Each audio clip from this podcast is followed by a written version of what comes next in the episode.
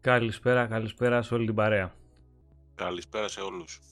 Καλησπέρα για δεύτερη συνεχόμενη Κυριακή.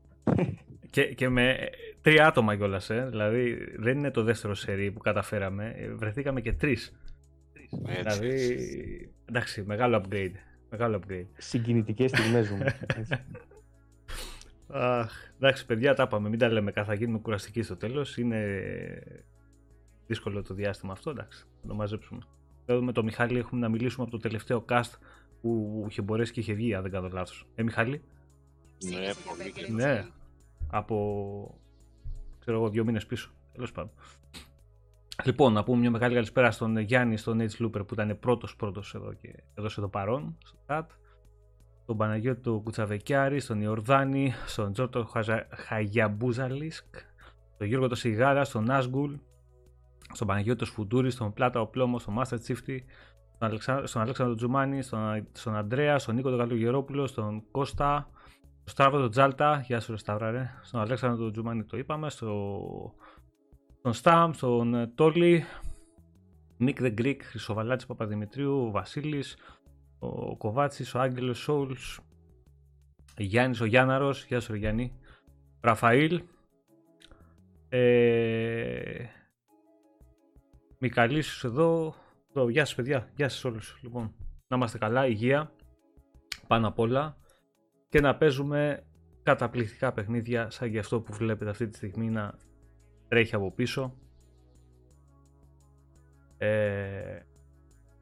Όπως γράφουμε και στο τίτλο του cast, η Playground. Με ραλάκια ασχολείστε ρε.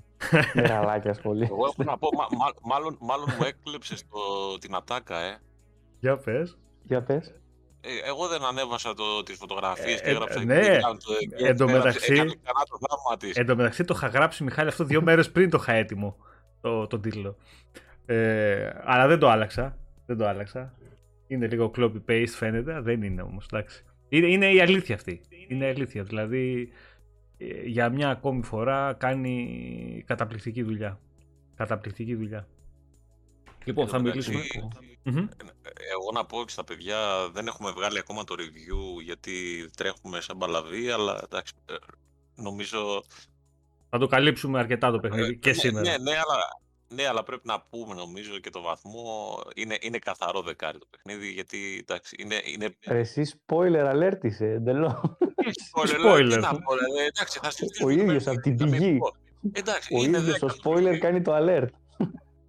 Είναι 10 το παιχνίδι. Τι να πεις τώρα. Θα πιάσουμε. Λοιπόν, έτσι κι αλλιώς αυτό θα είναι το main κουβέντα για σήμερα. Έχουμε και άλλα θεματάκια. Να μας πει λίγο και πάλι ο κόσμος πώς μας ακούει, αν υπάρχει κανένα τεχνικό θέμα. Ό,τι θέλει γράφει από κάτω ερωτήσεις, ό,τι προλαβαίνουμε ίσως απαντάμε. Θα μιλήσουμε για το παιχνίδι όσο πιο αναλυτικά μπορούμε. Θα μιλήσουμε για τα καλά και για τα κακά που έχει. Γιατί έχει και κακά εισαγωγικά, έχει κάποια θεματάκια. Τα οποία κάποια θα βελτιωθούν όσο περνάει καιρός. Ακόμα παιδιά το παιχνίδι δεν έχει γίνει launch ακόμα. Δηλαδή να το έχουμε και αυτό στην άκρη του μυαλού μας. Ναι, το μεταξύ δεν έχει γίνει launch, αλλά έχει 1 εκατομμύριο παίχτες. Ναι. Εντάξει, είναι τρομερή επιτυχία. Προσέξτε το... Είναι μεγάλο το νούμερο, και, δηλαδή σκεφτείτε, χωρίς τον αντίκτυπο, ας πούμε, βγάζω στην άκρη τον αντίκτυπο που θα έχει στο Game Pass, έτσι, γιατί λογικά θα ανεβάσει τους συνδρομητές, ας πούμε, δηλαδή κάποιοι θα βάλουν έστω για 1 μήνα να το παίξουν κτλ. Κάποιοι μπορεί να αγοράσουν κονσόλα, ας πούμε, αν είναι fan των racing και θα βάλουν Game Pass. Αλλά αν σκεφτούμε ότι ας πούμε 1 εκατομμύριο παίζει ήδη, σημαίνει ότι έχει αγοράσει ή την premium έκδοση ή το bundle, το upgrade, το οποίο σημαίνει ότι στη χειρότερη μιλάμε για $50 εκατομμύρια ήδη. Εκτός και αν έχουμε 1 εκατομμύριο reviewer. Όχι, δεν νομίζω. Όχι. Εντάξει, προφανώς και όχι. Αλλά εντάξει, έχει, δηλαδή σκέψου και 1.000 κωδικούς να έδωσαν και 2.000 να έδωσαν. Ναι, εντάξει, κάπου εκεί είναι τα νούμερα. Εντάξει, μέχρι το 1 εκατομμύριο, παιδιά, απέχει πολύ, εντάξει. Είναι πολλά τα λεφτά. Ναι, εντάξει, χαβαλέ. Θέλω να πω ότι και το παιχνίδι, όπως είχαμε δει και το Horizon 4, πουλούσε ακόμα και πριν μια εβδομάδα. Ήταν στα charts, ειδικά στην Αγγλία, ας πούμε, και άλλες χώρες, έτσι, πουλούσε και physical, οπότε... Μιας και το είπες τώρα αυτό, να κάνω λίγο μια γρήγορη ερώτηση. Ναι, ναι. Okay, εντάξει, το 5 φαντάζομαι θα είναι σε πάρα πολλά πράγματα βελτιωμένο. Αλλά θεωρώ ότι και τα παλιά Forza, τα Horizon πάντα κρατάνε. Άρα το 4 θεωρείται αυτή τη στιγμή ξεπερασμένο. Όχι, βέβαια. Όχι. Έτσι, ωραία. Θεωρείται ξεπερασμένο, αλλά ούτως ή άλλως κάποια στιγμή θα αποσυρθεί από το store. Απλά ναι, όχι, ενώ μπορεί κάποιος να παίξει το 5 και μετά να παίξει το 4, είτε στον υπολογιστή είτε στο Xbox, πάλι να είναι ικανοποιημένος. Ξέρεις τι γίνεται. Γιατί, συγγνώμη, όταν βγήκε ας πούμε το 4, δεν θα μπορούσε να παίξει ας πούμε το 3, δηλαδή δεν πεζόταν. Άνετα. Ναι. Όχι, συμφωνώ, απλά φαντάζομαι ότι κάνω την ερώτηση και για το 5. Εγώ έχω πει ας πούμε ότι και λόγω setting το 3 για μένα ήταν καλύτερο από το 4.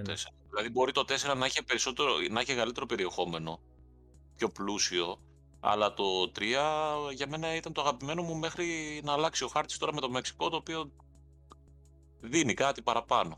Mm-hmm. Ταιριάζει πάρα πολύ. Λοιπόν, βασικά αυτό που έχει να κάνει με τη σειρά το Horizon, ρε παιδί μου, είναι ότι κανένα παιχνίδι της σειράς δεν ακύρωσε το προηγούμενο. Δηλαδή όλα ήταν μια αναβαθμισμένη έκδοση του προηγούμενου παιχνιδιού. Δεν είδαμε ποτέ τις τρελές αλλαγές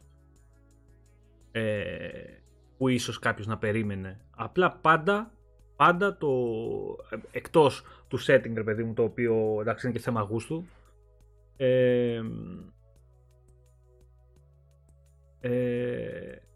ο Γιάννης λέει πάνω έχεις τη μονιά, λέει μαλλιά κουβάρι για το πας. Όχι ρε, με το pad. Όχι, άμα το συγγραφεί με τις φωτογραφίες που ανεβάζονται μεταξύ. Ναι, και έλα και πες το ναι, το ξέχασα ρε, και να βάζεις φωτογραφίες πολλές τώρα στην ομάδα. Έχασα το όνομα τώρα να το πω. Ο Αντώνης. Ναι, ο Αντώνης έχει ανεβάσει πολλές φωτογραφίες και ωραίες φωτογραφίες από το παιχνίδι. Γενικά, το setting τώρα του Horizon είναι θέμα υποκειμενικό. Μ' αρέσει, δεν μ' αρέσει. Τώρα, εμένα η Αγγλία δεν μ' άρεσε. Λέει αυτό το πράγμα. Επειδή έχουμε τώρα το Ραφαήλ εδώ πέρα και παρεξηγείται, το Εδιμβούργο καλό ήταν. Όλα τα υπόλοιπα ήταν λίγο μία από τα ίδια. Ναι, ήταν πολύ flat, ρε παιδί μου. Δεν είχε κάτι να. Για αυτό το πράγμα που έχουν κάνει εδώ στο Μεξικό. Εντάξει, ο Μιχάλης έχει παίξει και πιο πολλές ώρες σίγουρα και από μένα. Του ταιριάζει στη φιλοσοφία του παιχνιδιού απίστευτα. Απίστευτα όμως. Δηλαδή. Πρώτα απ' όλα δεν βαριέται το μάτι. Δηλαδή, όσο παίζεις. Γεια σου, Ραντώνη, καλησπέρα. Όσο παίζεις. Βλέπεις καινούργια πράγματα, αλλάζουν ρε παιδί μου οι παραστάσεις, βλέπεις από τις πόλεις, πας μέσα στο δάσος, περνάς από καταράχτες, περνάς από νερά, βγαίνεις στα βουνά.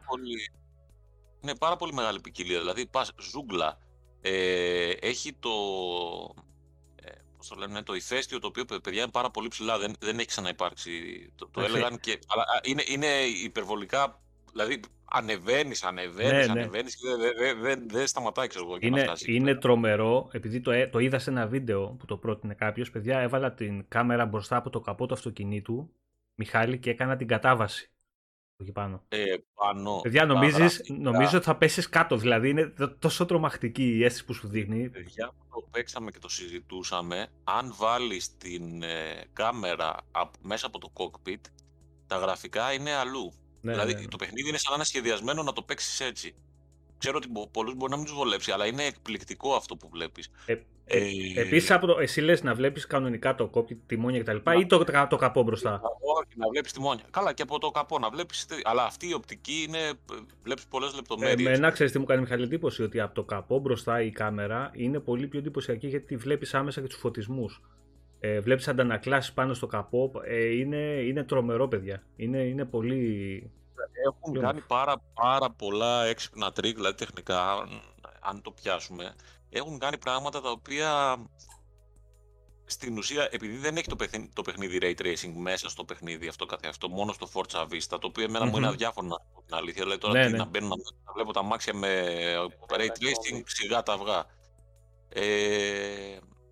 Έχουν κάνει, προσπαθούν, το έλεγε και το Digital Foundry, ότι προσπαθούν να ξεγελάσουν στην ουσία το μάτι. Στην ουσία τι έχουν κάνει, καθρέφτισμα του ό,τι βλέπεις μπροστά τέλος πάντων, πάνω στο καπό. Mm-hmm. με μια τεχνική που έχουν κάνει και ξεγελάει το μάτι ότι αυτό είναι Ray Tracing. Δηλαδή είναι πάρα πολύ πετυχημένο. Και πολύ κάνει. Εντυπωσιακό, Πολύ, δεν είναι να πεις φτωχός συγγενής του Ray Tracing. Είναι ακριβώς το αποτέλεσμα αυτό. Είναι τρομερό.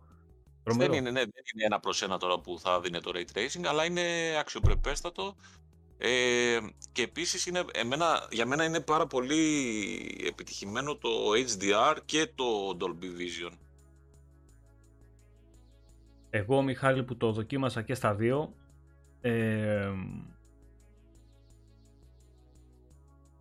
είδα λίγο πιο, γενικά λίγο πιο καλό κόντρα στο Dolby Vision. Δεν μου έκανε κάποια τρελή διαφορά.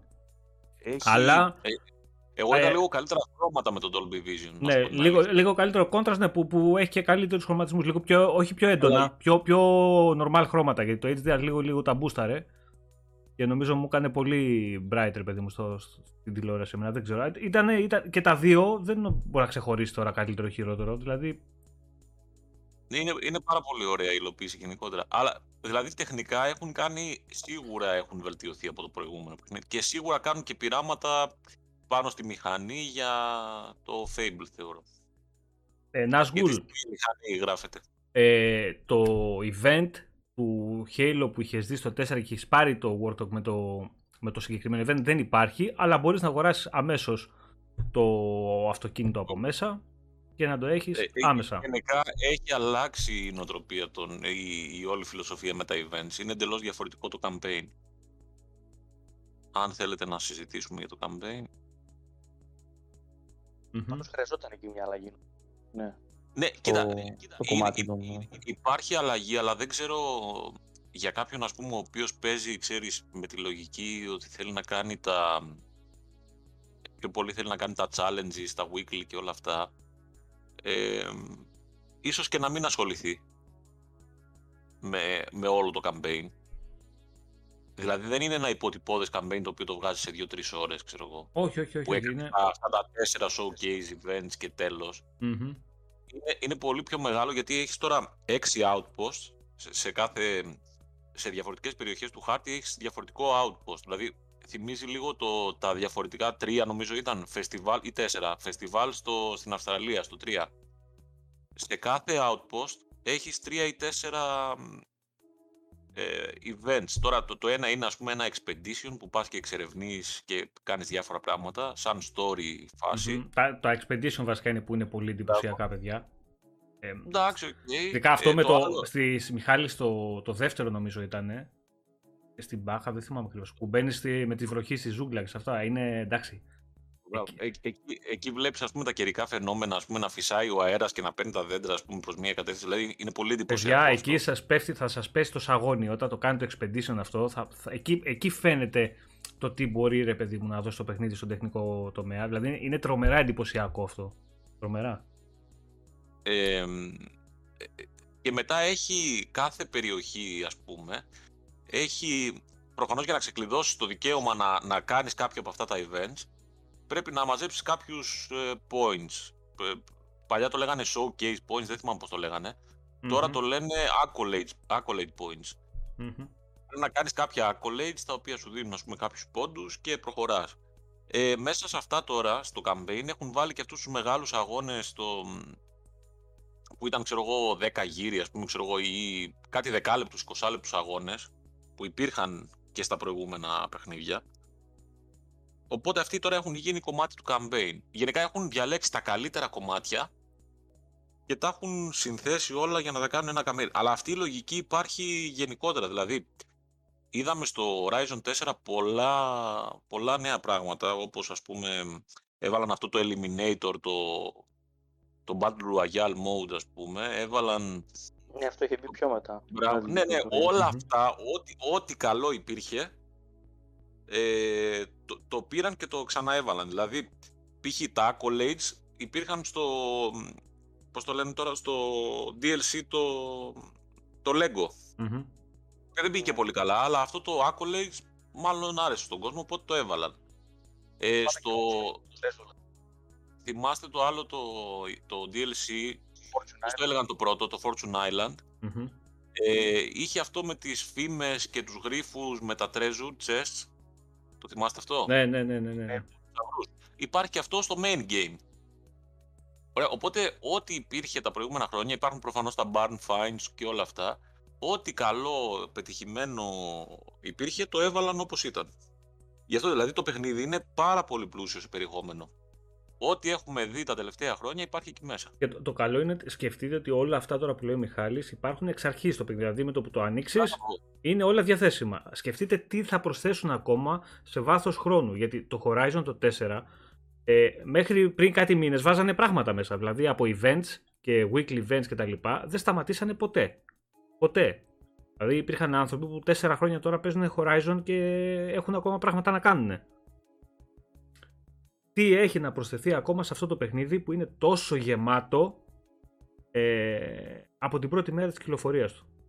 Έχει τρομερό περιεχόμενο μέσα. Απ' την άλλη, Μιχάλη, να πούμε ότι όποιος φύγει τώρα από το 4 και ανοίξει να παίξει το 5, δεν θα νιώσει ότι ξεκίνησε κάτι άλλο, κάτι τελείως διαφορετικό, κάτι... Ναι. Πέρα από... Κοίτα, να σου πω κάτι, αν ας πούμε...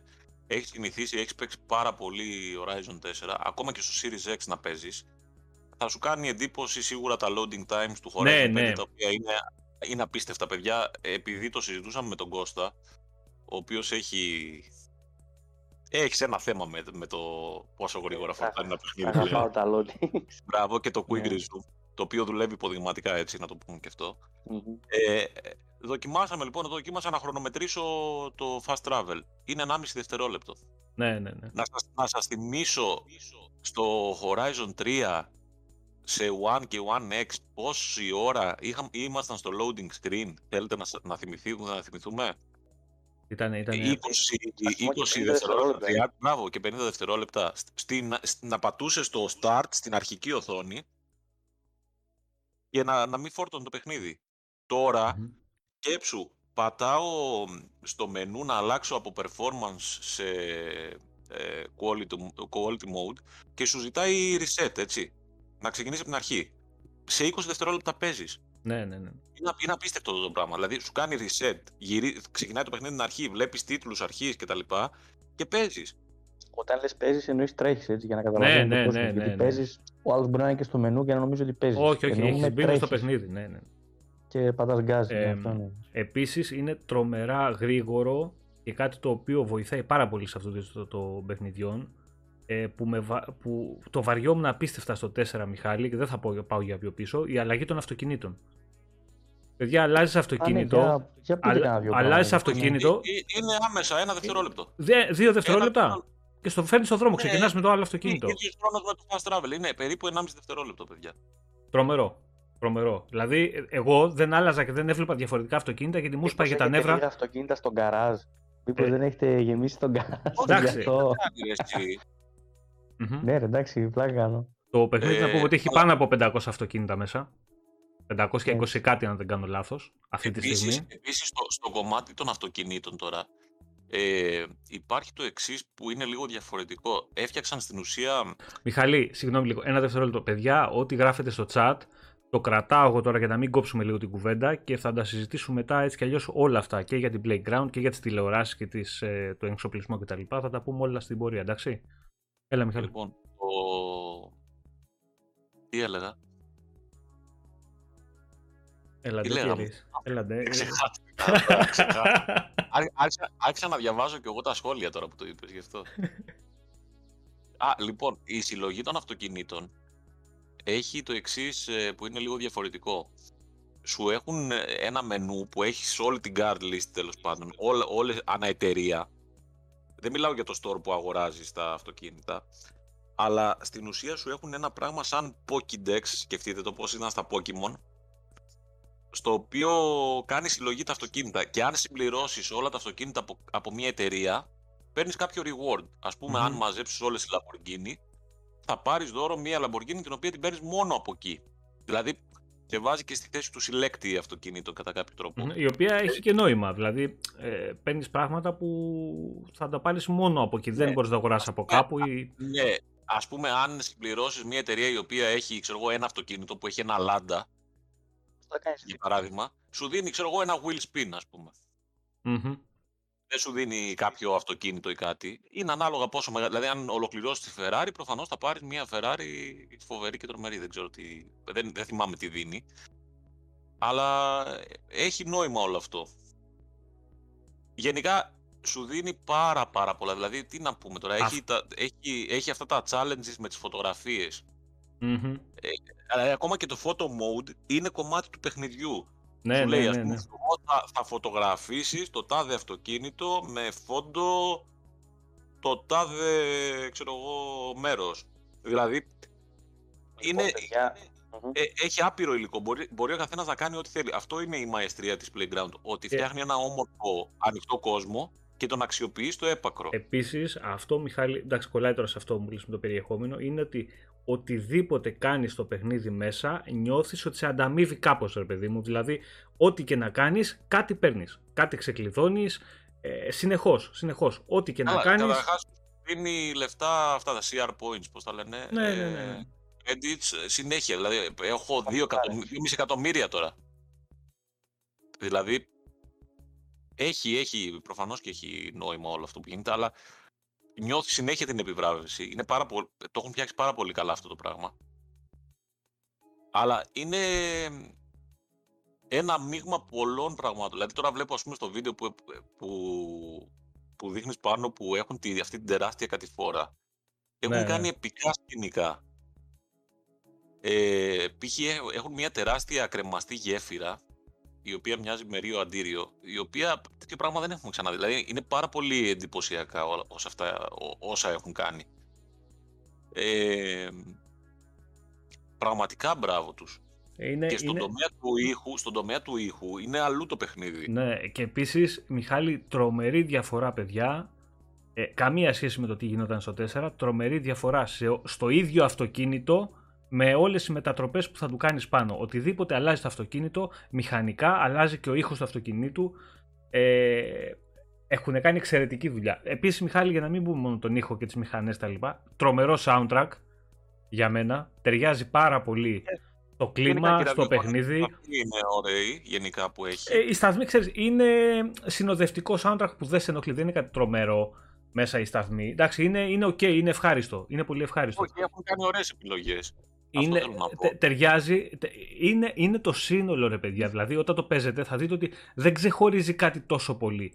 Είναι τόσο δεμένο σαν παιχνίδι, τόσο όμορφο το σύνολο από τη μουσική, το gameplay, το χειρισμό, αυτό που βλέπει το μάτι, που το ευχαριστιέσαι. Δηλαδή, είναι τόσο όμορφο. Και λες, ρε παιδί μου, είναι ένα παιχνίδι που είναι, ναι, είναι 10. Είναι αυτό που λέμε, Μιχάλης. Είναι 10, δεν. Τι να αποφέρεις να το πεις. Χαρά στην οδήγηση, ακόμα και στην πραγματική οδήγηση, η μισή χαρά νομίζω είναι η μουσική. Δηλαδή, εγώ πραγματικά περιμένω τα επόμενα Horizon και για τη μουσική. Εγώ, παιδιά. Πολλοί όμως παίζουν και κλείνουν, ας πούμε, το radio, ας πούμε, γιατί θέλουν να ακούν το φυσικό ήχο του αυτοκίνητου, ο οποίος έχει βελτιωθεί πάρα πολύ. Ναι. Εγώ έκανα.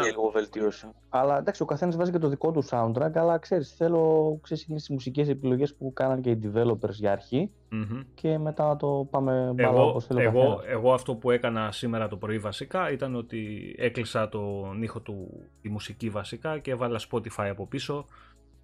Ναι, και έβαλα ένα playlist και βάραγε από πίσω με τους ήχους του παιχνιδιού στο τέρμα. Ήταν, ακούγεται γαμό. Μια χαρά. Αλλά είναι πολύ πετυχημένο. Είναι αυτό που είπε με πιο πολλές λεπτομέρειες και λίγο πιο αναλυτικά ο Μιχάλης. Είναι, παιδιά, το σύνολο του παιχνιδιού που σε εντυπωσιάζει. Εδώ νομίζω, Μιχάλη, κάπου εδώ είναι και το Expedition στο βίντεο που ανεβαίνουμε πάνω στο ηφαίστειο. Νομίζω το έχω μέσα. Το οποίο είναι, παιδιά, εντάξει, είναι φοβερό. Είναι από τα παιχνίδια που σε ενθουσιάζουν. Ενώ έχουμε παίξει τόσο πολύ και τόσο πρόσφατα, ας πούμε, το 4, είναι τόσο καινούριο παιχνίδι. Γιατί και το 4 δεν μπορείς να το πεις ότι είναι κανένα παλιακό παιχνίδι που να είναι ξεπεσμένο, να έχει μείνει πίσω ή τεχνικά ή οτιδήποτε. Ήταν το καλύτερο racing μέχρι πρόσφατα, μέχρι το 5 που υπήρχε. Και σε κάνει να το ξεχνάς αμέσως. Δηλαδή, εγώ δεν βρίσκω λόγο να ξανανοίξω το 4, να κάτσω να δω λίγο μέσα τι έχουν κάνει, πώς το έχουν κάνει, πώς ήταν, ή να παίξω κάτι ακόμα που μου έχει μείνει. Και δεν νομίζω ότι θα το κάνει πολλοί κόσμος. Εγώ πάντως θα ήθελα να δω ένα βίντεο στο YouTube με έναν τύπο να έχει quick resume και τα 5 Horizon. Άμα γίνεται, δεν ξέρω άμα γίνεται. Θα ήθελα πάντως να το δω αυτό το πράγμα. Σε αυτό, να αλλάζει τα εικονίδια και να τρέχει. Μιχάλη, στο quick resume Δεν ξέρω πώς σου πήγε. Εμένα, εκτός από το login στους servers, το οποίο όποτε γίναγε στο παιχνίδι έπρεπε απλά να ξαναεπανασυνδεθεί μόνο του, μου δούλεψε άψογα. Ναι, αυτό ούτως ή άλλως. Mm-hmm. Επειδή λέει, γράφει εδώ πέρα σχόλιο, δεν λέω για το θα έπρεπε να είχαν κανονική μουσική τύπου GTA. Έχουν κανονική μουσική οι σταθμοί. Νομίζω έχει 5 σταθμούς, αν δεν κάνω λάθος. Ναι. Έχουν κανονική licensed μουσική. Δεν έχουν. Έχουν και γνωστά τραγούδια. Απλά δεν υπάρχει τόσο πολύ μεγάλη ποικιλία. Δηλαδή, στο 10ωρο που έχω κλείσει εγώ περίπου στο παιχνίδι, νιώθεις ότι επαναλαμβάνεται όλο αυτό. Θα ήθελα λίγο στο κομμάτι της μουσικής. Είναι και λίγο τζάμπα λεφτά, έτσι. Ναι. Επειδή ένα παιχνίδι θα το παίξεις πολλές ώρες, όσο και license να σου βάλει μέσα, πάλι θα βάλεις το τελευταίο δική σου μουσική. Συγγνώμη, και στο GTA, ας πούμε, και στο GTA, εγώ θυμάμαι να ακούμε τα ίδια και τα ίδια συνέχεια. Ναι, από ένα σημείο και μετά εσύ κάνεις μπάλα μόνος σου. Δεν χρειάζεται να πληρώνουν τόσο πολύ για δικαιώματα για μουσικές. Και στο τέλος όχι τίποτα άλλο. Πέφτουν και ψηφιακά λόγω αυτοκινήτων και μουσικής τα πιο πολύ. Εντάξει, τώρα με τα racing, το είπαμε και στο προηγούμενο live, είναι τα license, είναι θέμα. Μιχάλη, ποια νομίζεις, να ρωτήσω λίγο του Μιχάλη τώρα, ποια πιστεύεις ότι είναι η πιο μεγάλη αλλαγή που φέρνει το 5 σε σχέση με το 4? Που έχεις παίξει αρκετά και το 4 εσύ. Δεν ξέρω, δεν θα σου έλεγα ότι υπάρχει μια μεγάλη διαφορά. Ξέρεις τι, ο χάρτης είναι ο πολύ διαφορετικός. Mm-hmm. Δηλαδή δεν μπορώ να σου πω ότι αυτό ίσως είναι το παράπονο, και δηλαδή αν δείτε τα reviews, το μόνο αρνητικό που έγραψαν είναι ότι είναι απλά, κατά κάποιο τρόπο είναι reskin του 4, αλλά βελτιωμένο. Δηλαδή η μεγάλη διαφορά που μπορώ να πω είναι ότι έχουν αξιοποιήσει πλήρως τις δυνατότητες των νέων κονσολών, δηλαδή σε loading time, σε frames, σε οτιδήποτε θες. Είναι πάρα πολύ καλά δουλεμένο. Αλλά ο χάρτης είναι η μεγάλη αλλαγή και οι δυνατότητες που δίνει αυτός ο χάρτης. Δηλαδή, π.χ.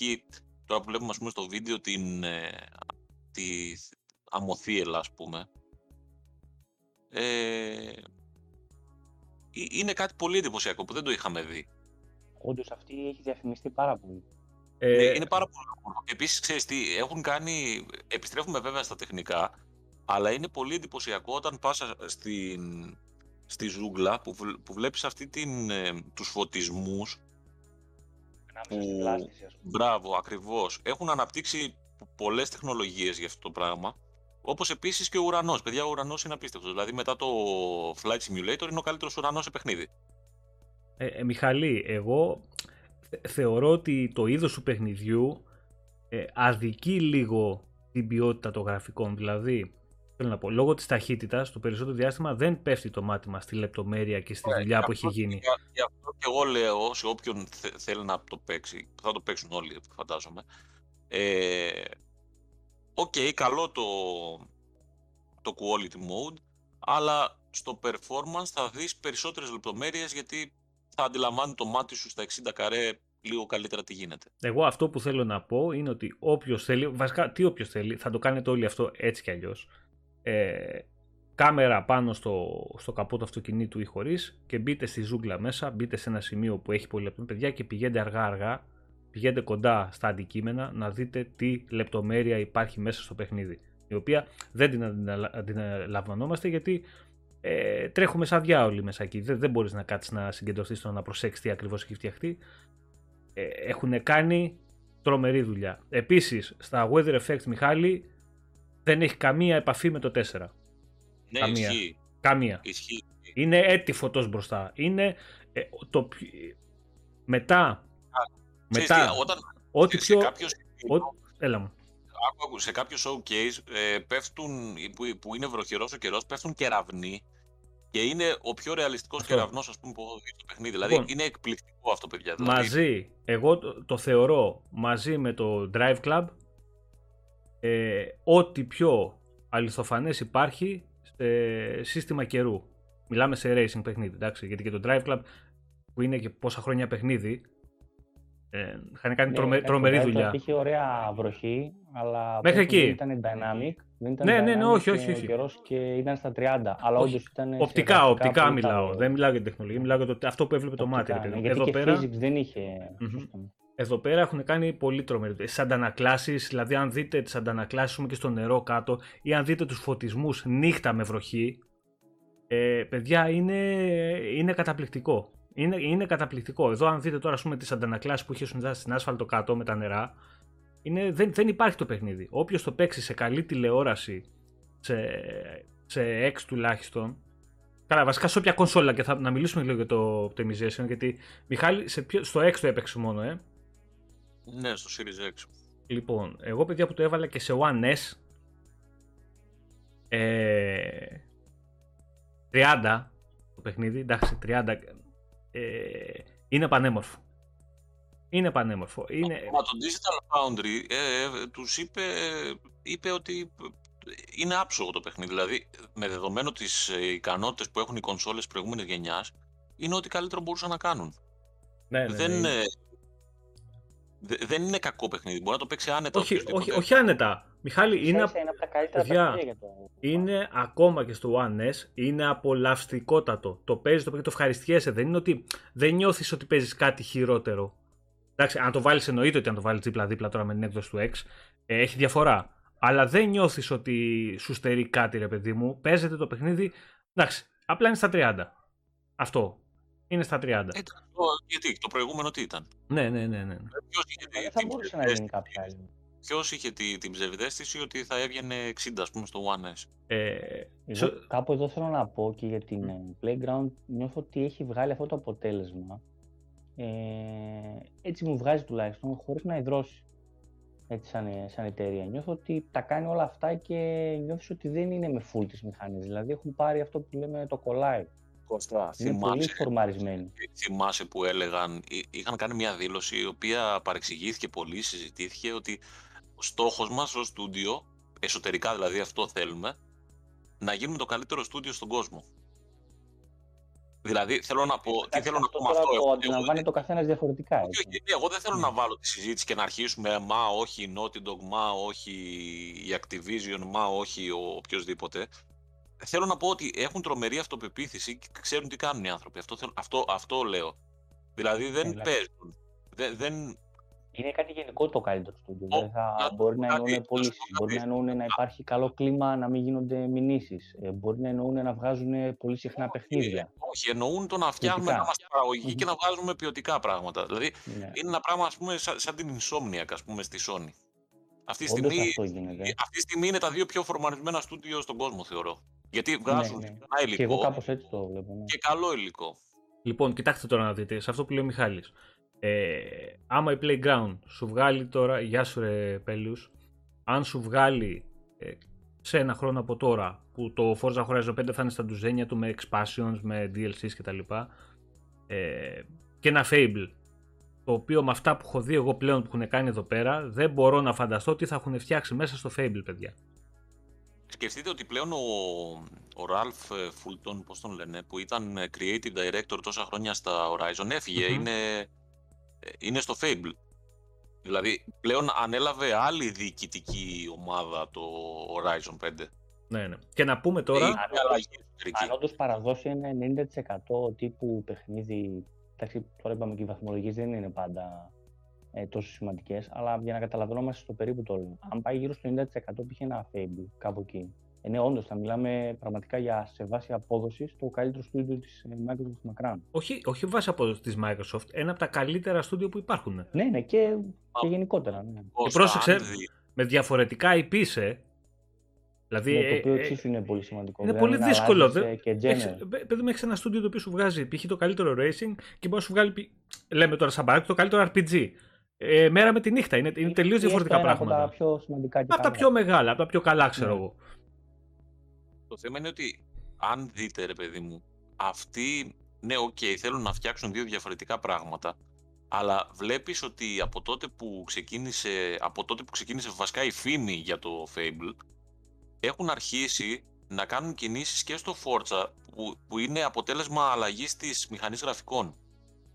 Γιατί σίγουρα έχοντας στο μυαλό τους ότι θα φτιάξουν το Fable πάνω στην ίδια μηχανή γραφικών, την έχουν εξελίξει. Δηλαδή το ότι έβαλαν, ας πούμε, το ηφαίστειο τώρα και το βουνό εκεί ψηλά, ας πούμε, άλλαξαν το elevation, το οποίο δεν υπήρχε τόσο ψηλό σημείο ποτέ σε Forza. Αν θυμάστε, στην Αυστραλία ήταν ένα flat πράγμα. Ναι. Έχει αλλάξει συνολικά λόγω και του Fable η μηχανή.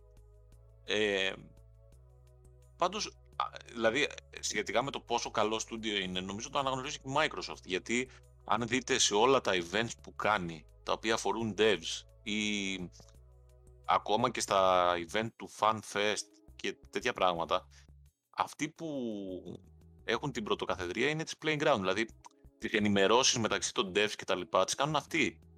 Είναι στον πυρήνα των Xbox Studios. Θα σου πω κάτι, δεν κάνατε καθυστερήσεις αυτοί, δεν κάνανε ανακοινώσεις, αναβολές κτλ. Το οποίο για τη σημερινή βιομηχανία είναι πάρα πολύ σημαντικό. Δηλαδή είναι ξελάσπωμα τώρα η Playground. Τώρα μην γελιόμαστε. Δηλαδή 3.43 αύριο μεθαύριο σου λέω σου παραδίδει ένα Halo. Καλό. Έτσι. Εντάξει, περάσαν όμως από τα 1.000 μίλια. Πόσα χρόνια θα περάσουν. Η Playground είναι πολύ τυπική. Μα πρόσεχε, η 3.43. Δεν θα σου βγάλει παιχνίδι τα επόμενα 4 χρόνια, ας πούμε, σίγουρα.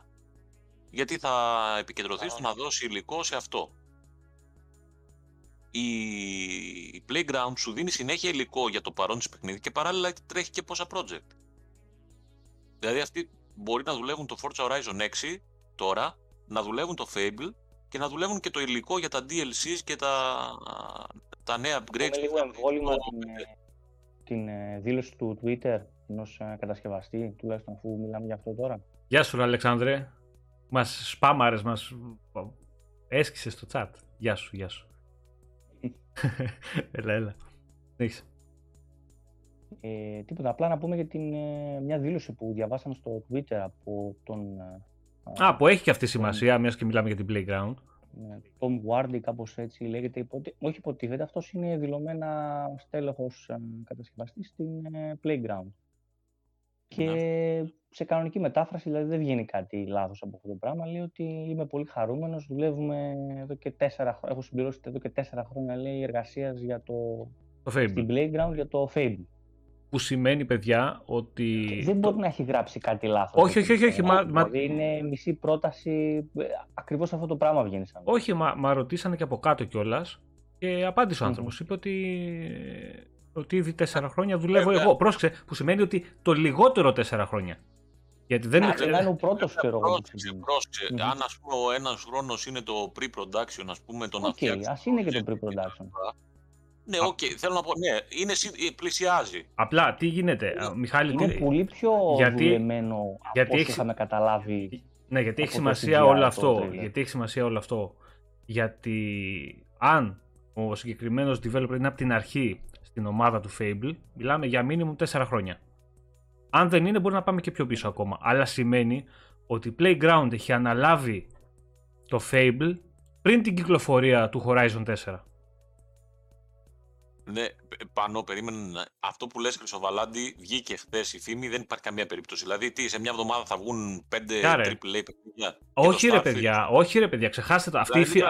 Αυτή η φήμη που βγήκε. Δεν περιμένετε το 22. Μην το περιμένετε. Όλη αυτή η λίστα με τα παιχνίδια 22-23 που έχει βγει, μην πιστεύετε τίποτα. Δεν θα βγουν ούτε 1-2 από αυτά.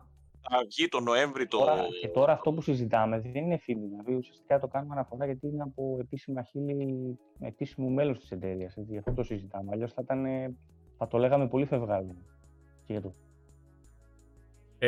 το Fable χωράει για το 22, έτσι. Αλλά δηλαδή αν είναι έτοιμο θα το βγάλουν αυτοί. Δεν υπάρχει περίπτωση να το βγάλουν. Αλλά το 22 έχει ήδη, ας πούμε, για το καλοκαίρι το Redfall της Arcane και έχει και το Starfield για Νοέμβριο.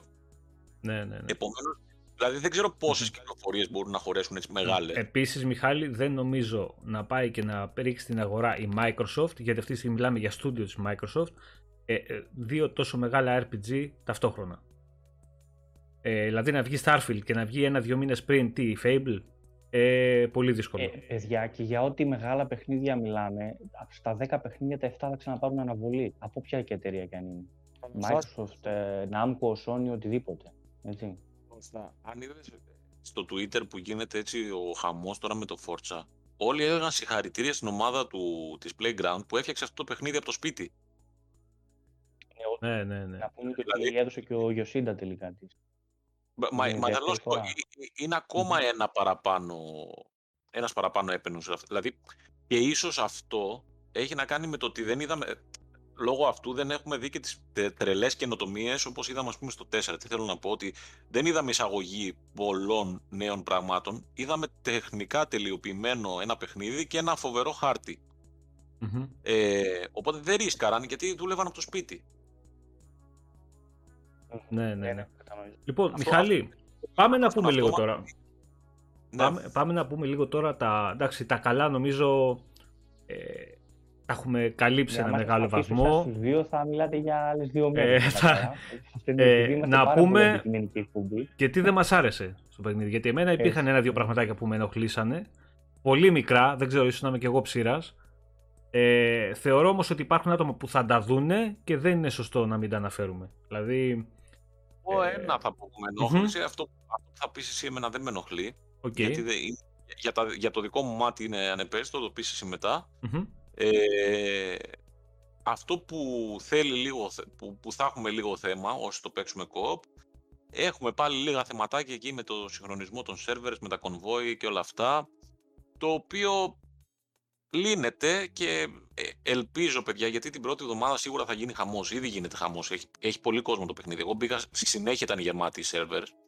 Φανταστείτε τώρα που θα κάνει το launch στο Game Pass κανονικά, χωρίς να έχεις πάρει το premium upgrade, και θα το αγοράσει και ο κόσμος σε CD ή ψηφιακά ή οτιδήποτε. Μπράβο, ναι. Σίγουρα θα έχουμε θεματάκια με τους servers. Με τα κονβόι, να πετάει τον ένα, τα είχαμε και στο 4 άμα θυμάστε. Αυτά να φτιάξουν. Αυτό είναι εμένα το μόνο αρνητικό που βρίσκω, το οποίο για μένα δεν στερεί κάτι από το βαθμό, ούτε το θεωρώ κάτι τόσο... Είναι λογικό, είναι λογικό όμως ότι θα συμβεί, το ξέρω, το ξέρουμε. Λοιπόν. Αλλά... ναι, σε οποιοδήποτε παιχνίδι με online χαρακτηριστικά και τόσο κόσμο μέσα θα μπορούσε να συμβεί. Και πόσο μάλλον, Μιχάλη, όταν δεν είναι από τα παιχνίδια που δεν έχει βγει και κάνα ούτε technical preview, ούτε test server beta, ούτε closed, ούτε open, τίποτα για να τεστάρουν δίκτυα κτλ. Βγήκε το παιχνίδι, κυκλοφόρησε, γεια σας παίχτε. Είναι λογικό να υπάρχουν τέτοια μικροθεματάκια, τα οποία όμως πιστεύω ότι... θα φτιαχτούν πολύ γρήγορα. Εμένα αυτό λίγο που με ενόχλησε. Βασικά να πούμε ότι το παιχνίδι, όπως ξέρετε πιθανότατα όλοι, έχει δύο modes. Έχει το performance, έχει και το quality mode. Quality είναι 4K 30 FPS καρφωμένα. Δεν πάει 29, 30 καρφωμένα. Το οποίο όμως εμένα πλέον και αυτό με ενοχλεί. Δεν μπορώ, παιδιά, να το παίξω στα 30 FPS. Στο performance...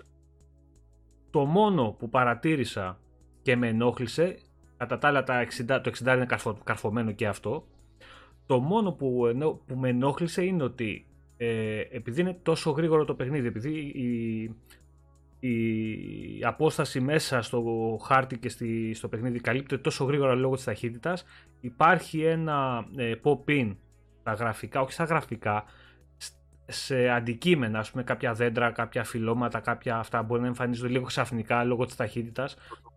Σε μεγάλες ευθείες, ας πούμε. Ναι, σε μεγάλες ευθείες που δεν κόβεις ταχύτητα, πας με 300 και χιλιόμετρα. Το οποίο εμένα στο μάτι κάποιες φορές με ενόχλησε. Δεν ξέρω αν είναι κάτι που διορθώνεται. Να σου πω κάτι, εμένα δεν με ενοχλεί από την άποψη ότι αυτό γίνεται στο πολύ βάθος και μόνο όταν είσαι σε μια μεγάλη ευθεία και τρέχεις. Εκεί μόνο το γίνεται και αν, ας πούμε, δεν κοιτάς τέρμα βάθος, δεν το καταλαβαίνεις καν. Τώρα, ναι. Ίσως αυτό είναι η θυσία για να τρέχει 4K 60. Γιατί το παιχνίδι δεν τρέχει 1440, δεν τρέχει 2K 60. Η ανάλυση έχει παραμείνει 4K, ίσως με λιγότερες λεπτομέρειες, ας πούμε, έχουν κατεβάσει τα settings. Παιδιά, δεν υπάρχει 1080, ρε παπουτσί, δεν υπάρχει 1080 mode στο Series X. 4K είναι η ανάλυση πάλι και στο... 4K, ναι. Και στο performance και στο quality. Τώρα στα παλιά τα μηχανήματα απλά δεν έχει καν mode, έτσι είναι ένα. Ναι. Έτσι φαντάζομαι, ναι. Γιατί γενικά κυρίως μιλάμε για τα series. Εκεί που λέει και ο Eternal Gaming, στις σκιές, σε κάποιες σκιές, σε κάποια δέντρα, ίσως είναι και πράγματα, παιδιά, που με κάποια patch στην πορεία του παιχνιδιού κτλ. Μπορεί να διορθωθούν. Να το δούμε αυτό. Δεν είναι κανένα μεγάλο πρόβλημα. Απλά είναι πράγματα που θα τα δει ο κόσμος. Είναι λίγο θέμα μηχανής γραφικών και να μην μπορεί να διορθωθεί. Κώστα, ξέρεις τι γίνεται. Αν είναι τύπου δυνατότητες μηχανήματος, δεν ξέρω πώς μπορεί να γίνει μετά βοήθεια. Δηλαδή και στο PC πρέπει να δούμε τι γίνεται. Δηλαδή, τώρα που το είπα, αν κάποιος κάτσει και παρατηρήσει λίγο το βίντεο που παίζει πίσω, θα το παρατηρήσει, θα το δει. Ναι. Άλλους δεν θα τους πειράξει καν. Άλλοι μπορεί να μην το παρατηρήσουν καν αυτό. Να μην τους νοιάζει, ρε παιδί, και που θα το δουν. Εντάξει, βλέπεις ένα κόσμο τεράστιο, ένα χάρτη τεράστιο, μπορείς να πας οπουδήποτε με τόσο μεγάλη βλάστη μέσα. Και να το πούμε και αυτό. Δεν είναι Αγγλία που ήταν κάτι λιβάδια και έβλεπες μόνο μια μάντρα γύρω-γύρω. Παιδιά, εδώ πέρα το παιχνίδι είναι πολύ γεμάτο. Από κάκτους, θάμνους, μέσα γίνεται της κακομοίρας. Επίσης, θυμάστε αυτό που έλεγαν ότι μπορείς να δεις. Να δεις τον κάκτο και να δεις το κάθε αγκάθι στην ουσία που έλεγαν, βλέπεις ξέρω κάθε needle, ας πούμε, στο photo mode αν το βάλεις βλέπεις όντως κάθε αγκάθι. Μιχάλη, εγώ που πήγα, και να σου πω την αλήθεια, πήγα κοντά για να δω όλα τα, ακούμε και τα φοίνικες και τα δέντρα και τους κορμούς και τα λοιπά. Εντάξει, δεν κάτσαμε τες οβελώνες, να σου πω την αλήθεια, αλλά η λεπτομέρεια... Έχω βγάλει και φωτογραφία που έχει βελόνα τον κάκτο. Εντάξει, είναι τρομερή, παιδί. Η λεπτομέρεια που έχει. Και μετράτε βελόνες από κάκτους, έτσι. Εντάξει, είναι το να κάτσεις να δεις τη λεπτομέρεια. Εγώ το έκανα για να δω πόσο μπαρούφα ήταν αυτό που έλεγαν. Εγώ θεωρούσα ότι ήταν μπαρούφα αυτό που έλεγαν, ότι μπορείς να δεις την κάθε βελόνα του κάκτου, ας πούμε. Ναι, επικοινωνιακό. Ναι, όντως υπάρχει αυτό σαν λεπτομέρεια.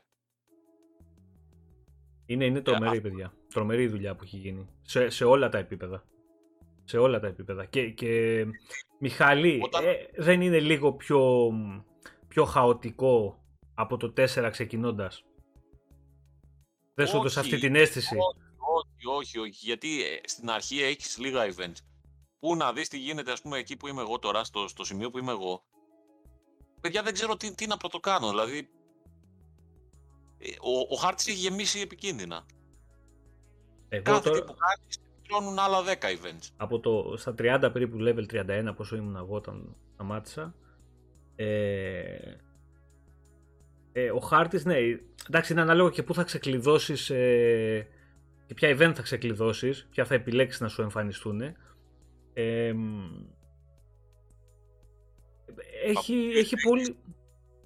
Έχει πολύ πράγμα, ρε παιδιά, μέσα.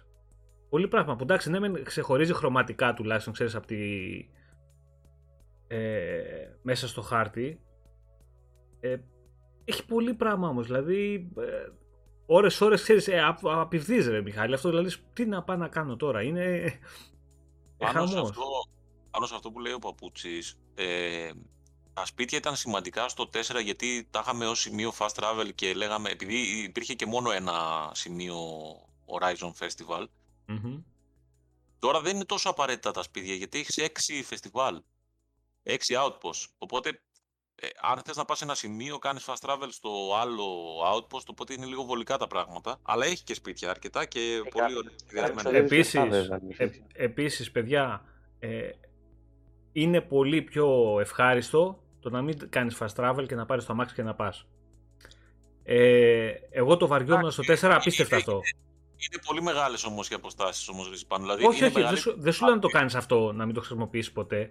Απλά ακόμα και όταν αποφασίσεις να πάρεις το αμάξι και να πας, σε ανταμείβει το παιχνίδι. Δηλαδή και με αυτά που θα δουν τα μάτια σου και με τα rewards μέσα, τα in-game rewards.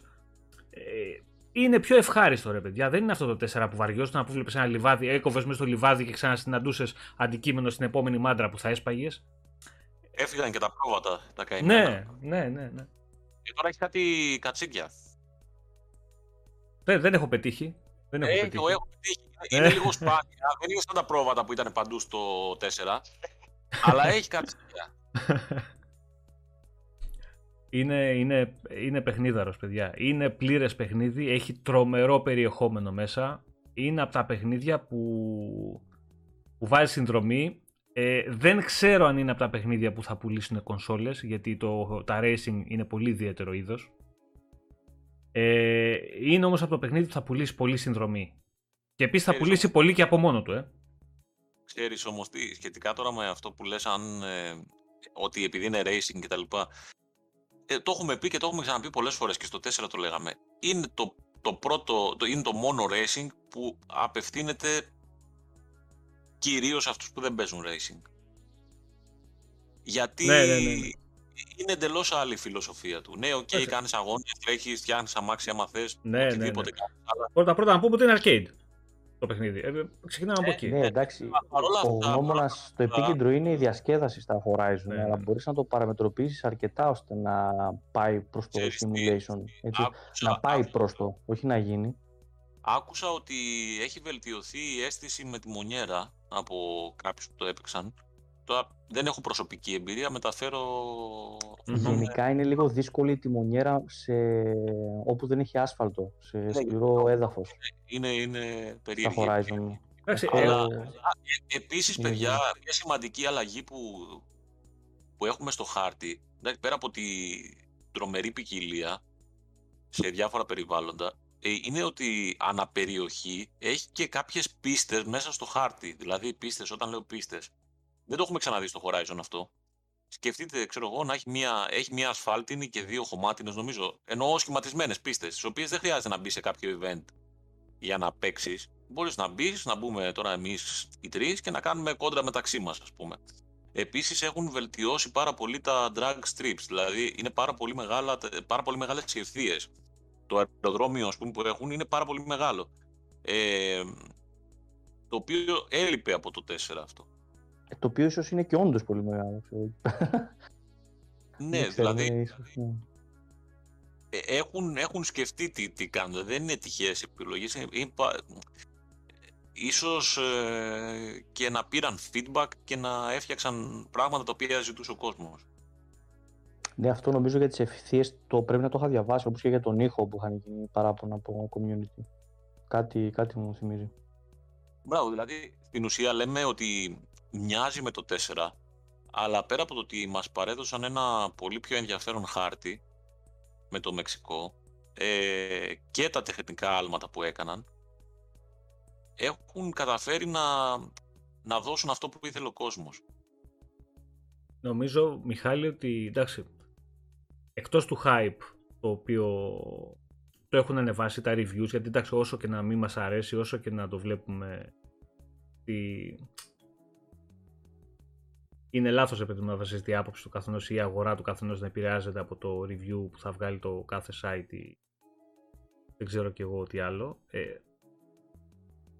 Είναι από τα παιχνίδια που θα ενθουσιάσουν πολύ τον κόσμο, ή το παίξει από το Game Pass ή το αγοράσει, ή ότι πρώτα θα τον κρατήσει πάρα πολλές ώρες απασχολημένο, και δεύτερον σίγουρα κάποιος, ακόμα και όποιος του παίξει από το Game Pass, θα δώσει λεφτά να αγοράσει αργότερα κάτι το παιχνίδι. Θα είναι DLC, θα είναι κάτι άλλο, θα είναι κανένα μπουστάρισμα, θα είναι κανένας χάρτης treasure map, θα είναι κάποιος κάτι θα δώσει γι' αυτό. Είναι τόσο γεμάτο παιχνίδι, τόσο πλήρες το πακέτο, που νομίζω ότι δεν θα υπάρχει άνθρωπος να μην το ευχαριστηθεί. Είναι... Και δεν σου έδινε αυτή την αίσθηση, Μιχάλη, το 4 τόσο πολύ. Ναι, εντάξει, δεν ξέρω, εγώ το θεωρώ εξαιρετικό και το 4, αλλά γενικά είναι καταπληκτικό το αποτέλεσμα, καταπληκτικός ο χάρτης. Δηλαδή πραγματικά ο χάρτης είναι όλα τα λεφτά, παιδιά. Δηλαδή τώρα δείτε, ας πούμε, εδώ στο βίντεο που δείχνουμε πόσο όμορφο ουρανό έχει, δηλαδή πόσο...